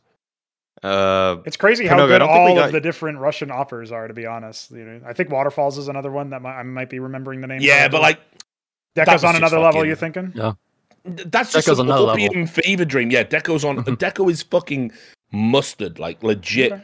Needs to be on a better team. It's just unfortunately, what are your options if you're in that region? It's Gambit. Can't he can't replace sh1ro. Sure. Right, trust me, I wanted to say that, but I thought everyone will think I'm fucking four sheets in the wind or whatever. You know? But um, Well, you're Uh, no, you're in in a- good I think- company on the sh1ro stuff. wait, Most people wait, here no, did it- not put it, sh1ro it as. can't be yeah. it can't be Navi. So where does he go? Yeah. So it would have to be Virtus Pro. And I'm telling you, if they could overcome the issue with who would be the IGL, which by the way they've got people, they've got Yeah, personnel Kicker- on the Qikert's roster. done it. Exactly right. So you make kick the IGL, you drop Jame, you bring in Deco, Virtus Pro are top five or beyond. No joke. mm, okay. Pranoga, what's your what's your uh what's your roster? So, like Note, I would also change something in G2, but it's mostly, I mean, I actually think that this G2 lineup will be really, really good. Um, however, I would look at, I mean, like the cheeky one. Well, okay, I'll save that in case Mix picked it because I guess it's kind of obvious now that I think about it. All right, Mix so the a G2 one, the G2 okay, one for me is if, if, if uh, Aleksib had brought in Valde for AmaNEk. Because I know there might be some concern about role overlap, but I think Valde is an adaptable enough player. like Oh, he's just really cerebral. Every time I hear him talk, he's got like he understands his role to a level that like similar to an analyst does, but he still puts up the numbers. That for me would make me think that he this guy can gel in a top team when he if especially if you say, okay, you- Valde, you were previously the guy I trusted to give me the numbers no matter what. Now you don't have to do that because we've got NiKo and we've got m0NESY. If you are actually telling me that Valde is the third star on a team, dude, come on. So that would that would be even more money than AmaNEk. Not no shade to him, uh, or sorry, Right. I'm thinking of JaCkz, not AmaNEk. Whoever's Yeah, left yeah. over from the French remnants. Yeah. yeah, no shade, no shade to either of those guys, but like Valde would, I think, improve that team. Okay. Okay. Uh, all right. I, I think we can start getting into some of the questions. So, the first thing we have is Patreon questions. Uh, those take precedent, and you do you have them pulled up? I certainly do. Yeah, the Okay, first one is sweet. on All screen right. now. It's from okay. So, Adam. ac- oh, the Adam one. Yeah. Okay, the Adam one is considering how they seem underutilized in their previous rosters. How should Grim and Junior be used in the new complexity to best complement their skill set? I'm just going to give this to Mix. Um, well, I mean, it's what I kind of touched on earlier, right? So with Grim, and you have Yeah. to, he's going to be in similar roles to Liquid, but obviously you can still give him more priority in those roles. And it's not entirely the same on CT side, so he'll get more of like spots that he actually likes. And so it's just a matter of he's had like a rough stint in Liquid. I'm sure his confidence has taken like a big shot. Um, just being in the team environment, not really putting up great results or great stats. So you just need to give him a green light. Like not just give him a green light, but encourage him. Like encourage him to keep being aggressive. Like keep going for certain peaks, especially at the start. Like you need to like really ingrain this in him that like you want him to be fighting and like using his skills to better the team. Like you don't want him just sitting back. You want him being confident, taking fights, just getting that sort of mindset into him. And it's a similar thing with with Junior, just on CT side, just making sure he's confident going for these picks because it's very important, especially for their CT sides. Like going all the way back, our CT sides, like the old roster, were generally pretty bad, and so it often relied on oSee being super impactful in the early round to get opening picks, just make the other team just feel uncomfortable. And I think they have a lot of pieces to do that on CT side. Floppy's pretty similar in that he'll just dry peek anything. If you can get Grim, you know, playing well, he can just be a turret or, you know, doing aggressive things, you know, Fang. Obviously, you want him to be aggressive maybe along with Junior. So just activating him on CT side. And then with T side, it'll just be JT figuring out where Junior will best slot in, you know, maybe getting him some set plays on T side so that he has some things he can do, some picks that he knows he can go for and plays around that. And just, you know, getting him comfortable in the defaults and whatever he has to do. Okay, I think we I think that's pretty adequately covered. Uh, what's the next question you got? We got Axel On- up next. We'll do Axel. Okay, Axel's Al- Axel's is who do you guys think will be the next person to be picked up by a top 10 team from the WePlay Academy League teams? I think this one's pretty obvious. I think it's xertioN. Um, I think the guy's just the best player on MOUZ NXT right now. He's uh, I'll say I'll say this one guy that has come up in this season that looks incredible is Chiron. Uh, Chiron is on Spirit Academy right now. He was the thing is that's just kind of unfair because he was on the actual Spirit roster before, and then they moved him down to the the Spirit Academy team, and he's just still banging heads. He's definitely the best. Uh, Pimp put it like this: that he's the most informed player right now. I think right now he's just dominating the online stage. Uh, I mean, do you guys do you guys have any other real real heads up there? I'll Uh, shout out the Warlock himself. Um, no, Laddick's not going to make it. I'm sorry. The Laddick's problem is you it. did say top. The question says top ten team, and I don't know if Mao's are top ten, homie. I'm just saying. Oh, oh okay. The next Puts a- person to be puts a picked up bit a by a top one, yeah. ten team. Okay, that's that. That does put a interesting caveat. I don't actually I know mean- if any top ten teams make roster moves specifically pulling from the academy, though. That's the thing. Yeah, yeah, that's. I that's would a- agree. I'll, yeah, I'm not gonna. There's no cutoff point on when the move happens. Yeah, okay. Into the question. So okay, so yeah, let Laddick ferment a little bit, and Yeah, he'll yeah. get a little fun- funkier, and then we'll uh, see him maybe on a top ten team eventually. And then when yeah, I- when s1mple gets bought out by airlifted out by uh, by Ocelot by Carlos, we'll finally perhaps. he'll he'll need some replacement. So. Actually, you know what? Since it has to be a top ten team, and Device is going to leave, Fuzi's just going to be on NIP. There, that's it. That's the. We are yeah, uh, we already that- saw that. So there you go. That's the answer. That's the answer right there. To be. I mean, z- uh, xertioN, xertioN, how, however you say it, and JDC look like Yeah, legit players. they are. You know, you know, I I I thought obviously Torzsi too stood out. Yes. That MOUZ NXT team were like really really good. Mhm. And keep in mind, I I would I would love to be at a WePlay with you guys because like it looks like a fucking great tournament, a great vibe, some super cool shit like happening there and stuff. Um, so it must be awesome to see these kids play. What about headtr1ck from headtr1ck again. Yeah, headtr1ck. headtr1ck definitely was one of the the standouts for for the season. Actually, I mean, the group stage just ended today, and uh, he's he was just dominant, consist and consistent. So as a rifler, yeah, he's he's up there, top five for me for sure. I. I don't. I don't think I have to worry too much about this top ten thing. I'll just say. I mean, the best players were Chiron, headtr1ck, uh, I'd say, and then the MOUZ NXT guys, JDC, xertioN, um, I think there was a couple people that we kind of thought in the beginning we're gonna we're gonna pop up a little more, like this Delusion guy that I got on VP Prodigy, but he kind of fell off in the last couple uh, games that they had. I think when the pressure got on, he just really didn't have it anymore. Mm, I mean, let me. I think that's that's kind of it for me. I mean, the the all the young ninjas players could also be argued for that they might have a role in the future. Like, Obviously, he looked better on NIP, I think, than he did comparatively on Young Ninjas. I think. Yeah, yeah. Okay, that's a that's a an astute point. I mean, Fuz, Fuzi looked uh like on Young Ninjas. I mean, on, on Young Ninjas, he had some he's had some games that just weren't very impactful at all, Yeah. and and it had to be like a Rolf and Sapek bailout kind of game. And Rolf and Sapek, I mean, Rolf's kind of like the the small site hard anchor positions, and Sapek kind of has like a little more freedom as a rifler, I'd say. And those guys are pretty good too. I mean, there's honestly just like everybody on that team could potentially make the jump uh, eventually. I think Rolf's the furthest from that right now, but Fuzi isn't too far. Sapek is actually kind of a name that people maybe should should think about too in the future. And ZTR, I mean, that's just a, a proven solid Swedish IGL actually, and he's young, so I mean, he has a lot of room to develop too. Mm. I, I unfortunately can't really pick anyone from Fnatic Rising, even though I wanted to before. Oh shit! You know what? Actually, Aqua. Aqua's gonna make it too. Aqua's Aqua's probably one of the best German talents out there right now. So that's on Big Omen Academy. They're uh, he's that guy is in, actually just really insane, and he seems like he can fit a multitude. Of I saw them get absolutely wrecked by uh, by Navi. Oh, that was and- really sad. That was- was, fucking brutal, dude. That was really sad. Yeah, they were they were supposed to win that for sure, but then they still made it to the land. Yeah, no, but I mean, make make a fucking fight of it. Like that Yeah. was crazy. That was like a complete capitulation. Mm-hmm. Uh, um, let's see. All right, all right. I think that I think we covered that question well enough. Let's do this. Let's do first socks. Next question. Uh, or that's what that's the one you have, or is that the one you have, or what? Sorry, let me see the order. You okay? Bill next. Bill next. Bill next. Bill next. Do you think the way the current economy works, Valve change from 2019, uh, makes it harder for a team to be dominant? For example, a lot of people are saying Navi are nowhere near the dominance of 2018 Astralis because Astralis won their games by a wide margin score wise, but Navi often barely win their games.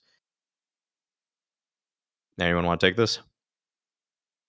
Hmm. Yeah, from a game design perspective, the fact that the current economy is band-aided and bandaged, like basically Valve have worked backwards instead of finding an elegant solution. Um, this is something that really irks me specifically because I pay attention to this sort of thing. Uh, but I don't know. I think it, uh, it's way more factors feed into it than people initially think. Because a lot of the times, a lot of that, we're still calling it the new economy, which I think is kind of funny because it was like years and years ago now. But that economy system came in, and then after that, we had Vertigo come into the map pool, and only recently has the meta started to switch more into that CT dominant meta, which now teams are slowly figuring out how to get T rounds again, which is always going to happen because I think fundamentally, especially with the economy in its current state, if you can get a couple of frags, even losing the round, even if you don't plant the bomb on the T side, you can still end up having competitive buys against CTs who will never have the same amount of money to match unless they live with at least three people alive, because then two people couldn't drop guns. And even then, you might not have that money for ops at a lot of the rounds. So that's probably the biggest issue is that when you have T sided maps or maps that favor T sides, slow play, fast play, whatever, that's stuff like on Vertigo where it's always going to lead to some really wonky things. And that's setting aside the fact that Vertigo is a terrible map and should be removed. And then if you look at beyond that, I think the biggest question there is like, what does Valve do to change it? Or does Valve even think it's a problem? Because they seem to have decided to go the route of uh, just buffing the A1S, right? And, and changing up the CT side economy that way. I don't know how long that stays around in the game, but as long as it does, the teams are sort of in a like the, the sides are sort of in a balance but it's in a balance that I think is actually not really that fun to watch when everybody's saving a lot, which has been the the trend so far. So, I do, as far as whether or not it makes it harder for a team to be dominant, I don't think so because they can just play to the strengths of the meta, and I think that's what you've been seeing most recently. I think the reason why Navi hasn't been dominant is more to do with Navi and less to do with the economy. But that's my take. I don't even know Like if I accept the premise that Navi haven't been as dominant.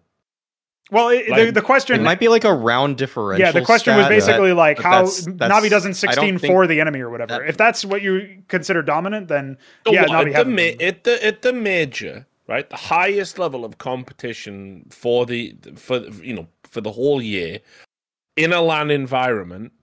How many times did their opponents get to double figures against them?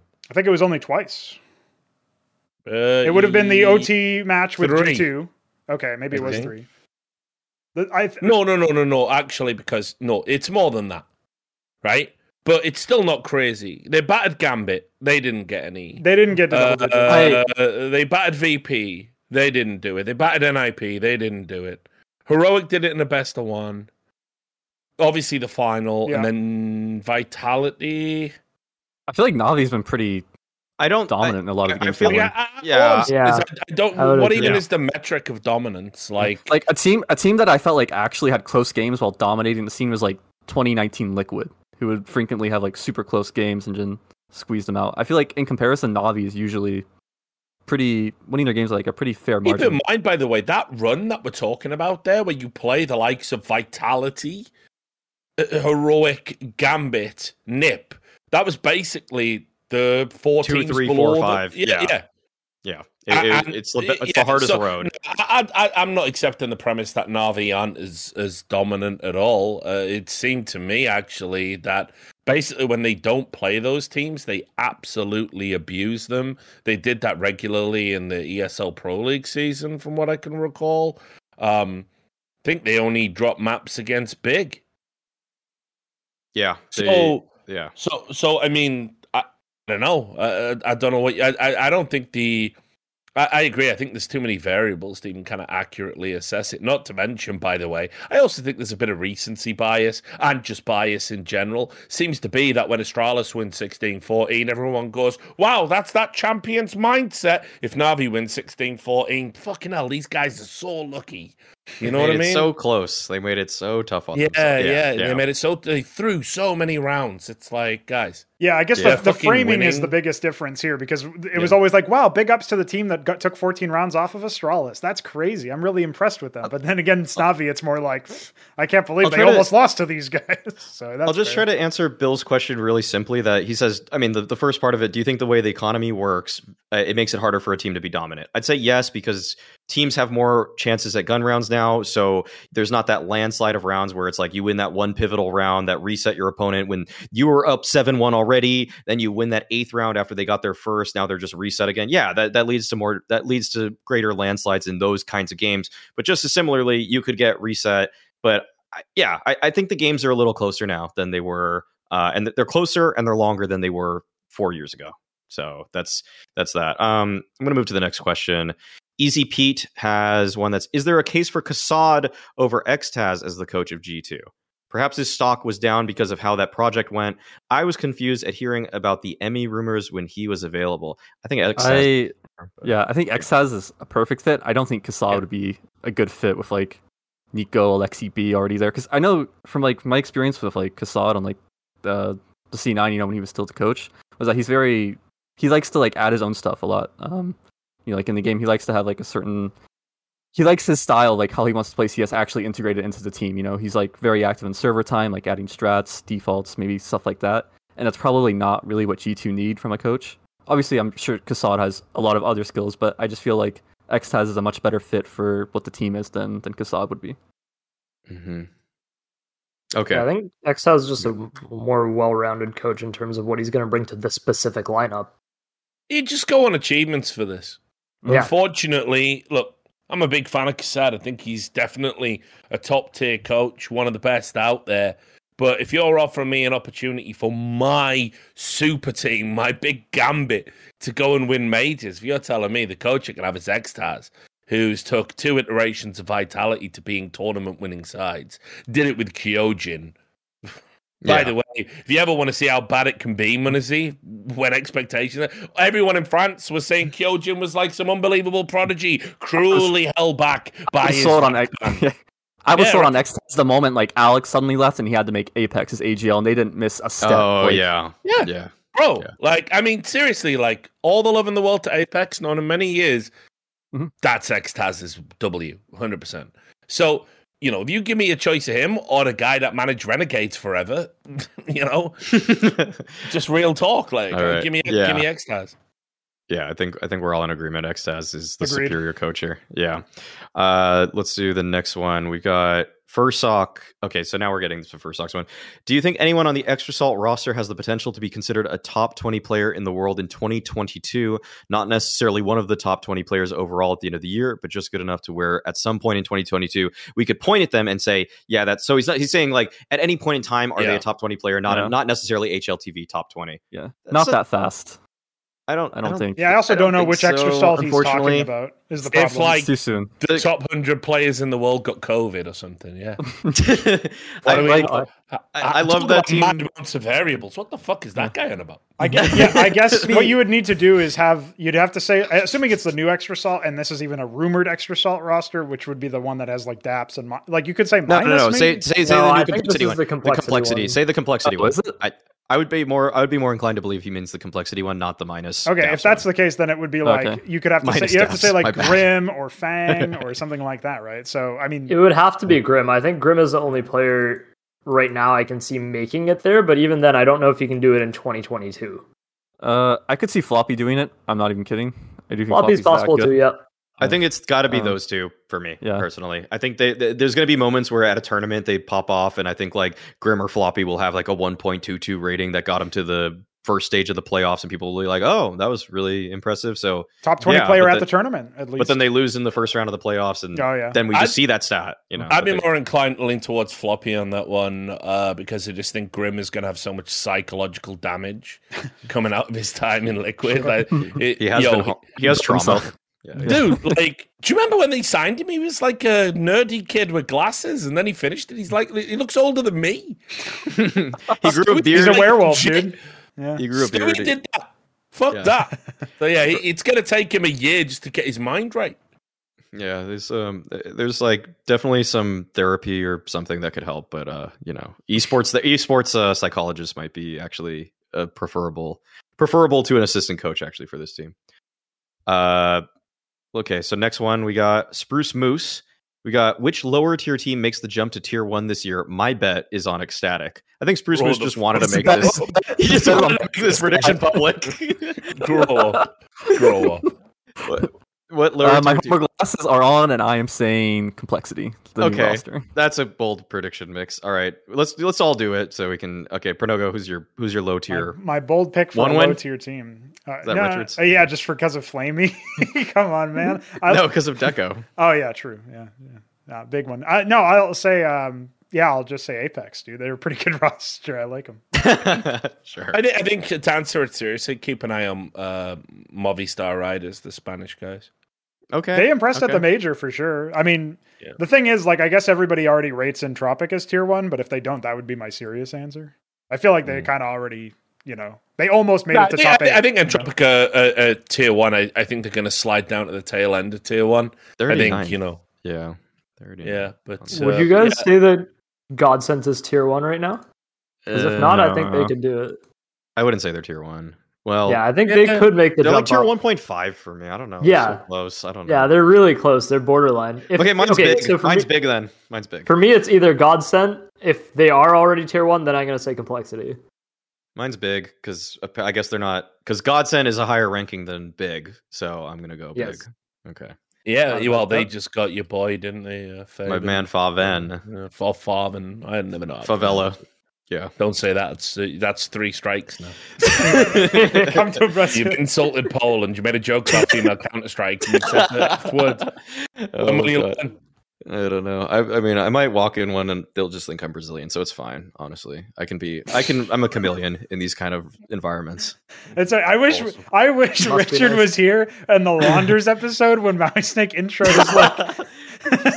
Yeah, I don't yeah, know. it's, it's okay. We don't need to. We don't need to bring that back up. We don't need to bring that back up. Let's get into the. Uh, okay, so we got five sub questions. That we got player or we got the subs that were longest subbed first, and then we just took the the first one. So if you were tied, that's what it is. And this is all sorted by Pronogo. So if we got it wrong, you got to blame him. Whoa, whoa, whoa, So we I just I just grabbed questions. I didn't do any sorting. so- Nah, I don't think we had that many. I don't think. Yeah, yeah. I don't think. I think this hit- is all we had. So This is pretty much what we if had. we missed okay. it, sorry. I do know that Uber PK is a longtime sub, so we're going to go with his question first. Uh, question, and it's actually only for Richard. Question: What is in Richard's future? He was talking retirement slash authoring a book. I'm still. I'm gonna do both of those things um, in the future. I have to retire at some point. Um, yeah, esports just isn't fun like anymore. Like, I don't know if you new kids feel that way already. Maybe not. No, I love it. Um, yeah, cool. I used to be like that. Uh, I went through a lot of Uh, burnout. yeah, yeah. I mean, like, but Mi- to be fair, Mix has just been absolutely wrecked. So he's He's been probably on the same trade as me. Yeah. Yeah. No to seeing too much. He's like, and and Pronogo, like he just, I- he's only here to get grid, isn't he? Like grid esports. He's out for grid all the I, time. I would like them to leave the the the ecosystem. That's there you go. So you know, I he's still just, get paid a day rate, so I like it. yeah, he's. I, Just I still like it when I get to go to top tier events. Yeah. So Yeah, so I, I don't know, dude. Like, it just fucking sucks now. And as you get older, you know, like, I don't want to go on some big fucking speech, but you know, you end up, uh, you get shit taken away from you, and you end up having to think like, w- with the time I got left, what do I want to do? And so, uh, yeah, I'm not, uh, I can't, in good conscience, invest too much more time into this. It's already been a fucking massive waste. so, um, I'll write the book try and live on the residuals, buy a log cabin. I'm enjoying lecturing. I'm a professor now, Mhm. an, an adjunct professor. I should stipulate. Um, but yeah, you know, last year or two. I don't know. You never know. You, I always just know when it's right to put the full stop at the end of a sentence. I'll figure it out. Yeah. Have you already Some started solid teaching, Rich? Yeah, yeah. Uh, Yeah, okay. lecturing, lecturing at a university. Yeah, I wasn't sure if Uh, that had started yet or not. Yeah, doing esports integrity. I did the first term as an adjunct professor. So, in other words, with the professor in the room, and you know, the professor is uh, the brilliant Declan Hill, an award-winning journalist that I'm uh, very privileged, uh, very privileged to know. And uh, he basically like would you know throws it up to the class. Richard Lewis can tell you about this. Richard can tell you about that. Done a few classes, and now in March, I think it is the course starts again. That'll be me. I'll be the I'll be the guy in charge of the course. So. So you know, uh, it's it's nice because you meet young, bright-eyed, uh, non-jaded people. It's like you know, uh, it's not just me and Duncan in a room saying, "How did it get to this?" so uh, that's nice, but I mean, ultimately, like, unfortunately, my uh, my optimism around the esports project, uh, it's not there anymore. I think it's failed. I think it's an entertainment product now. I think what esports used to be has been polluted and corrupted by streamer culture. Too much streamer culture and, and, and entertainment culture, and it just kind of sucks. And no one really values what's important uh, anymore. So, you know, my future is like, ah, whatever, who gives a fuck? but I barely do. I'll be doing something cool. I just like to occupy my own time, you know. Sorry, that's a bit bleak. I'm fine, that's- guys. that's all- the question was all for you. me. Don't worry about me. It's all good. All right. Well, we'll move to the next question. and For we'll- my opinion on Richard's future. Just sounded like such a fucking down. Like basically, if you, if I'd written that down on a note and I was just dead in a chair, like no one would, no one would have batted an eyelid. There, I'm No, gonna be doing what I like. You, if you do, if you do 15, 16, I don't even know how, how long it's been now. You, you do that amount of time in any industry, and your job is to basically turn over the stones. And if you knew all the things that I know, and you see all the trends that I see, you would you would feel the same way. You know, like nobody nobody works a job for 15, 16 years anymore. It's fucking madness. It's mad Yeah. in any line of work, let alone one as crazy as I'd- this. all of my peers work for at most three, four years in any position before finding an exit strategy. And yeah, the the worst thing I learned in esports recently is that the PGL audio engineer wasn't actually deaf. It was just that bad. Way to bring it back. Why was he talking like that then? oh my god. there you go, Maui. Now all all of the attention's on me. all right, all right. Next question. Next question. Crimson Crimson Jimbo. Uh, with the recent engagement of Megan Fox Jesus and Christ. Machine Gun Kelly, what is your favorite gun in Counter Strike, and who is the hottest male player? Okay, that was an intro to your question. Already? That was, that was an a- interesting question. Um, I okay. What's so? What's your favorite gun in? What's your favorite gun in Counter Strike? We'll go. We'll go Auto round sniper. table on this. Auto sniper. All right. No, quick. Uh, as a B player, the MP9, obviously. All right, Pernogo. What's your favorite? Choice. Dude, I love the MP9. I picked the Scout. Okay, Richard. What's your favorite gun?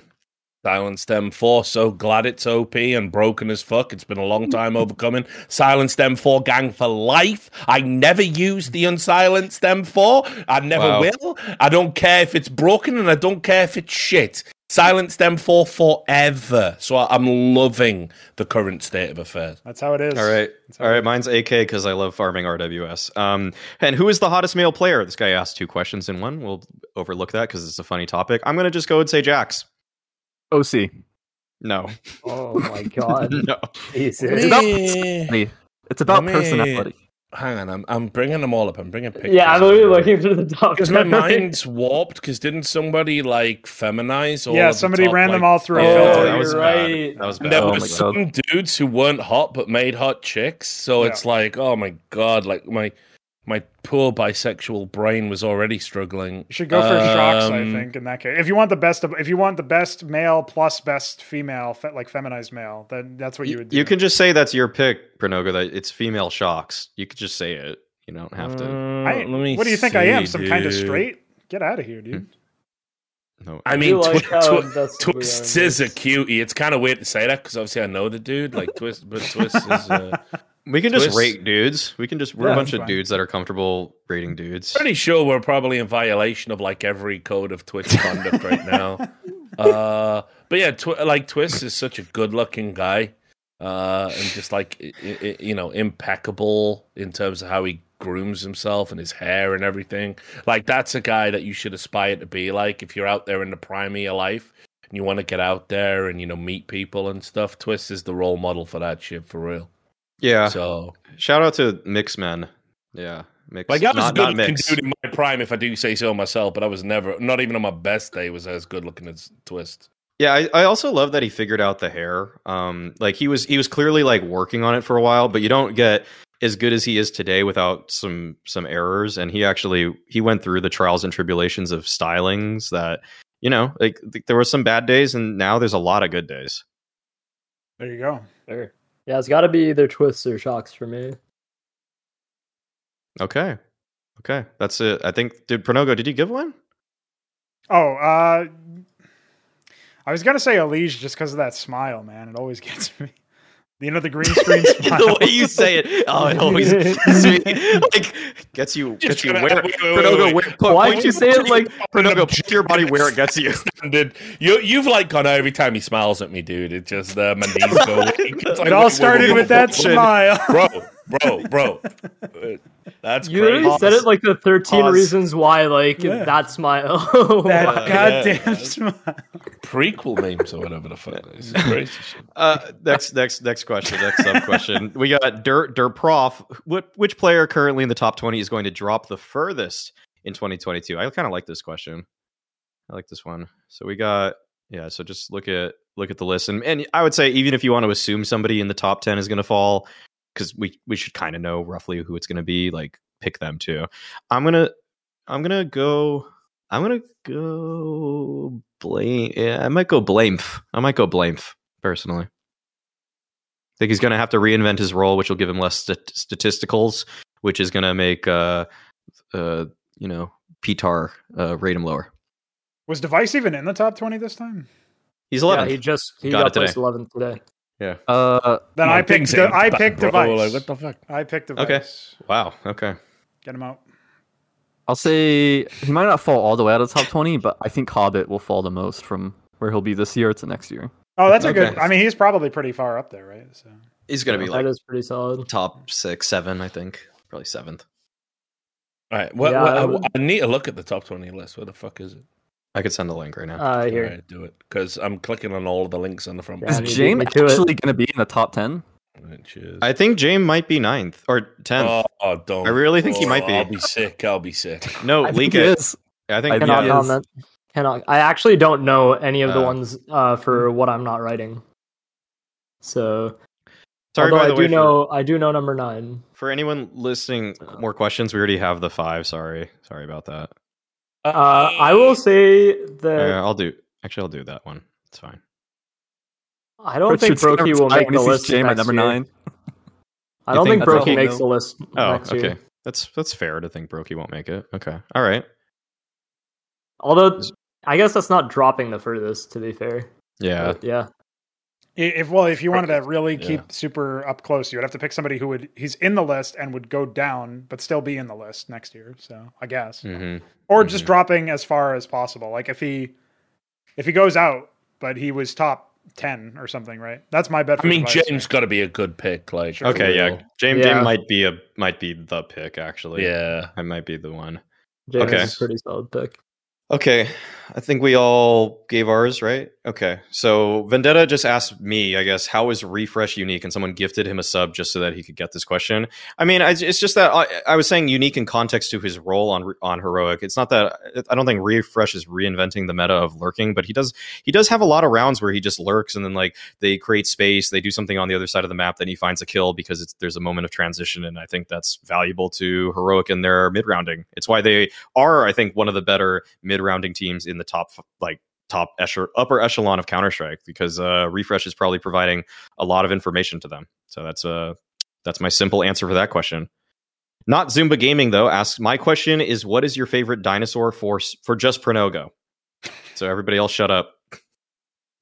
I don't even remember dinosaurs. Do I'll say the pterodactyl because I really like crows and they're kind of like crows. So All right, okay. All right, just uh, okay. This guy actually had a longer sub time, so I'm actually going to get to his question than someone you you picked out. He said, "What are thoughts on Gambit and whether they will win multiple tournaments in 2022 without a roster move?" So this is just make this open. Richard, do you think do you think Gambit's going to win more tournaments? This is the last question of the day, by the way. Put it this way: they got to right. Like I'm, I'm, I'm gonna just tell you this. Uh, it blows my mind. Like if you ever want to talk, right? Navi fans insufferable because even when you say I think Navi should be the best team in the world, they go, no, no, wherever they are at any given moment is absolutely perfect. How dare you hate on them? It's like, don't you have any ambition for your own team, you fucking morons? Turns out, no, they don't.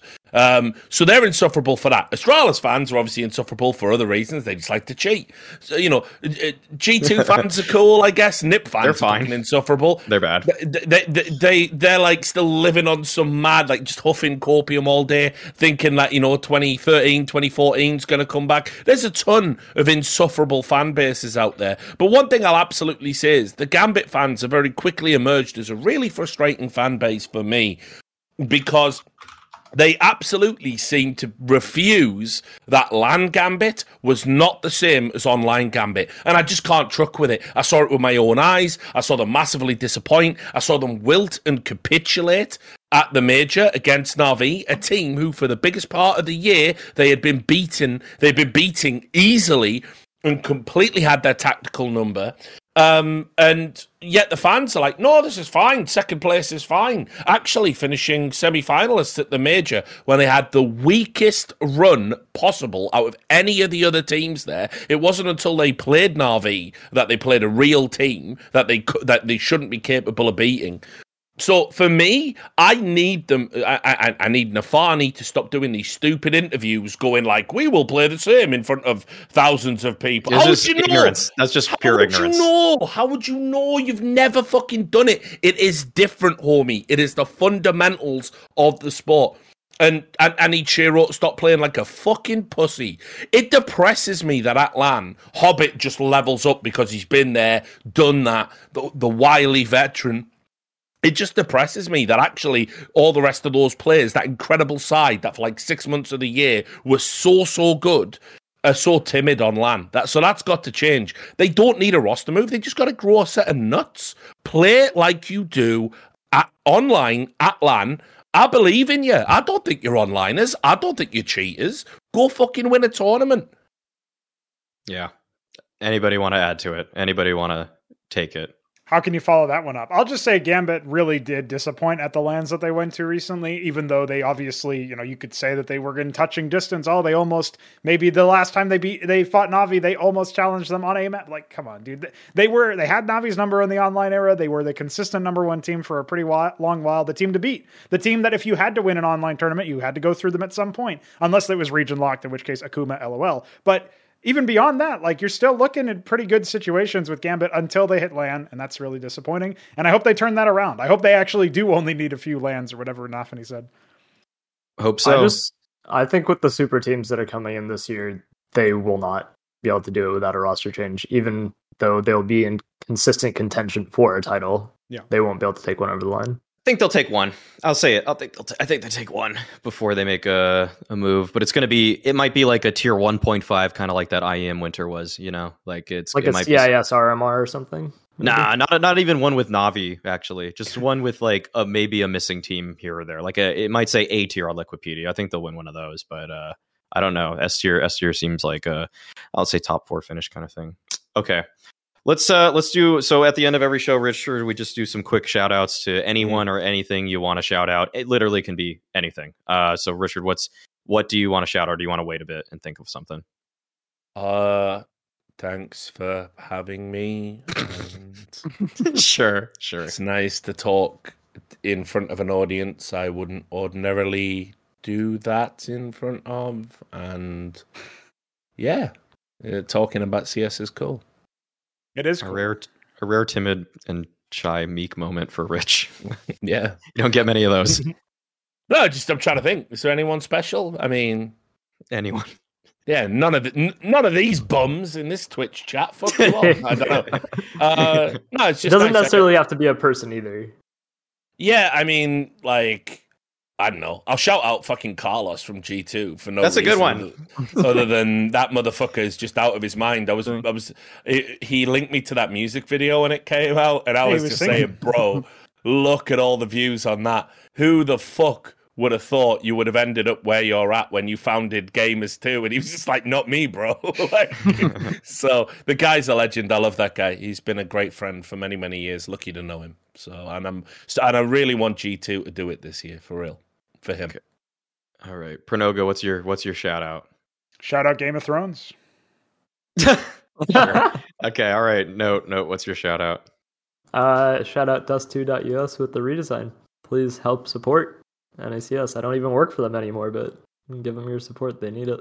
Awesome, awesome. Uh, Mix, what's your shout out? Uh, I'll shout out Koi being active in the chat, doing some cool things in collegiate CS. So Okay, cool to see. I'll give uh, a shout out to to Heku. She's hosting the WePlay Academy League. Also, she's literally I don't think she can sleep because she's right across. She's literally on the other side of this wall that I've been speaking at for the last couple hours. So I think I've been keeping her up. But she's actually giving me her skincare products, which are like very highly rated skincare products, and they are helping. So Heku, this is fuck? this is for you. You've been doing a, a killer job. Any recommendations? And thank you for giving me snail juice on my face and because it's making me look better than ever. that phrasing All right, is so right. We might have to leave it at that. We might have to leave it at that. Pronogo, cut it, cut it off, cut it off. Peace.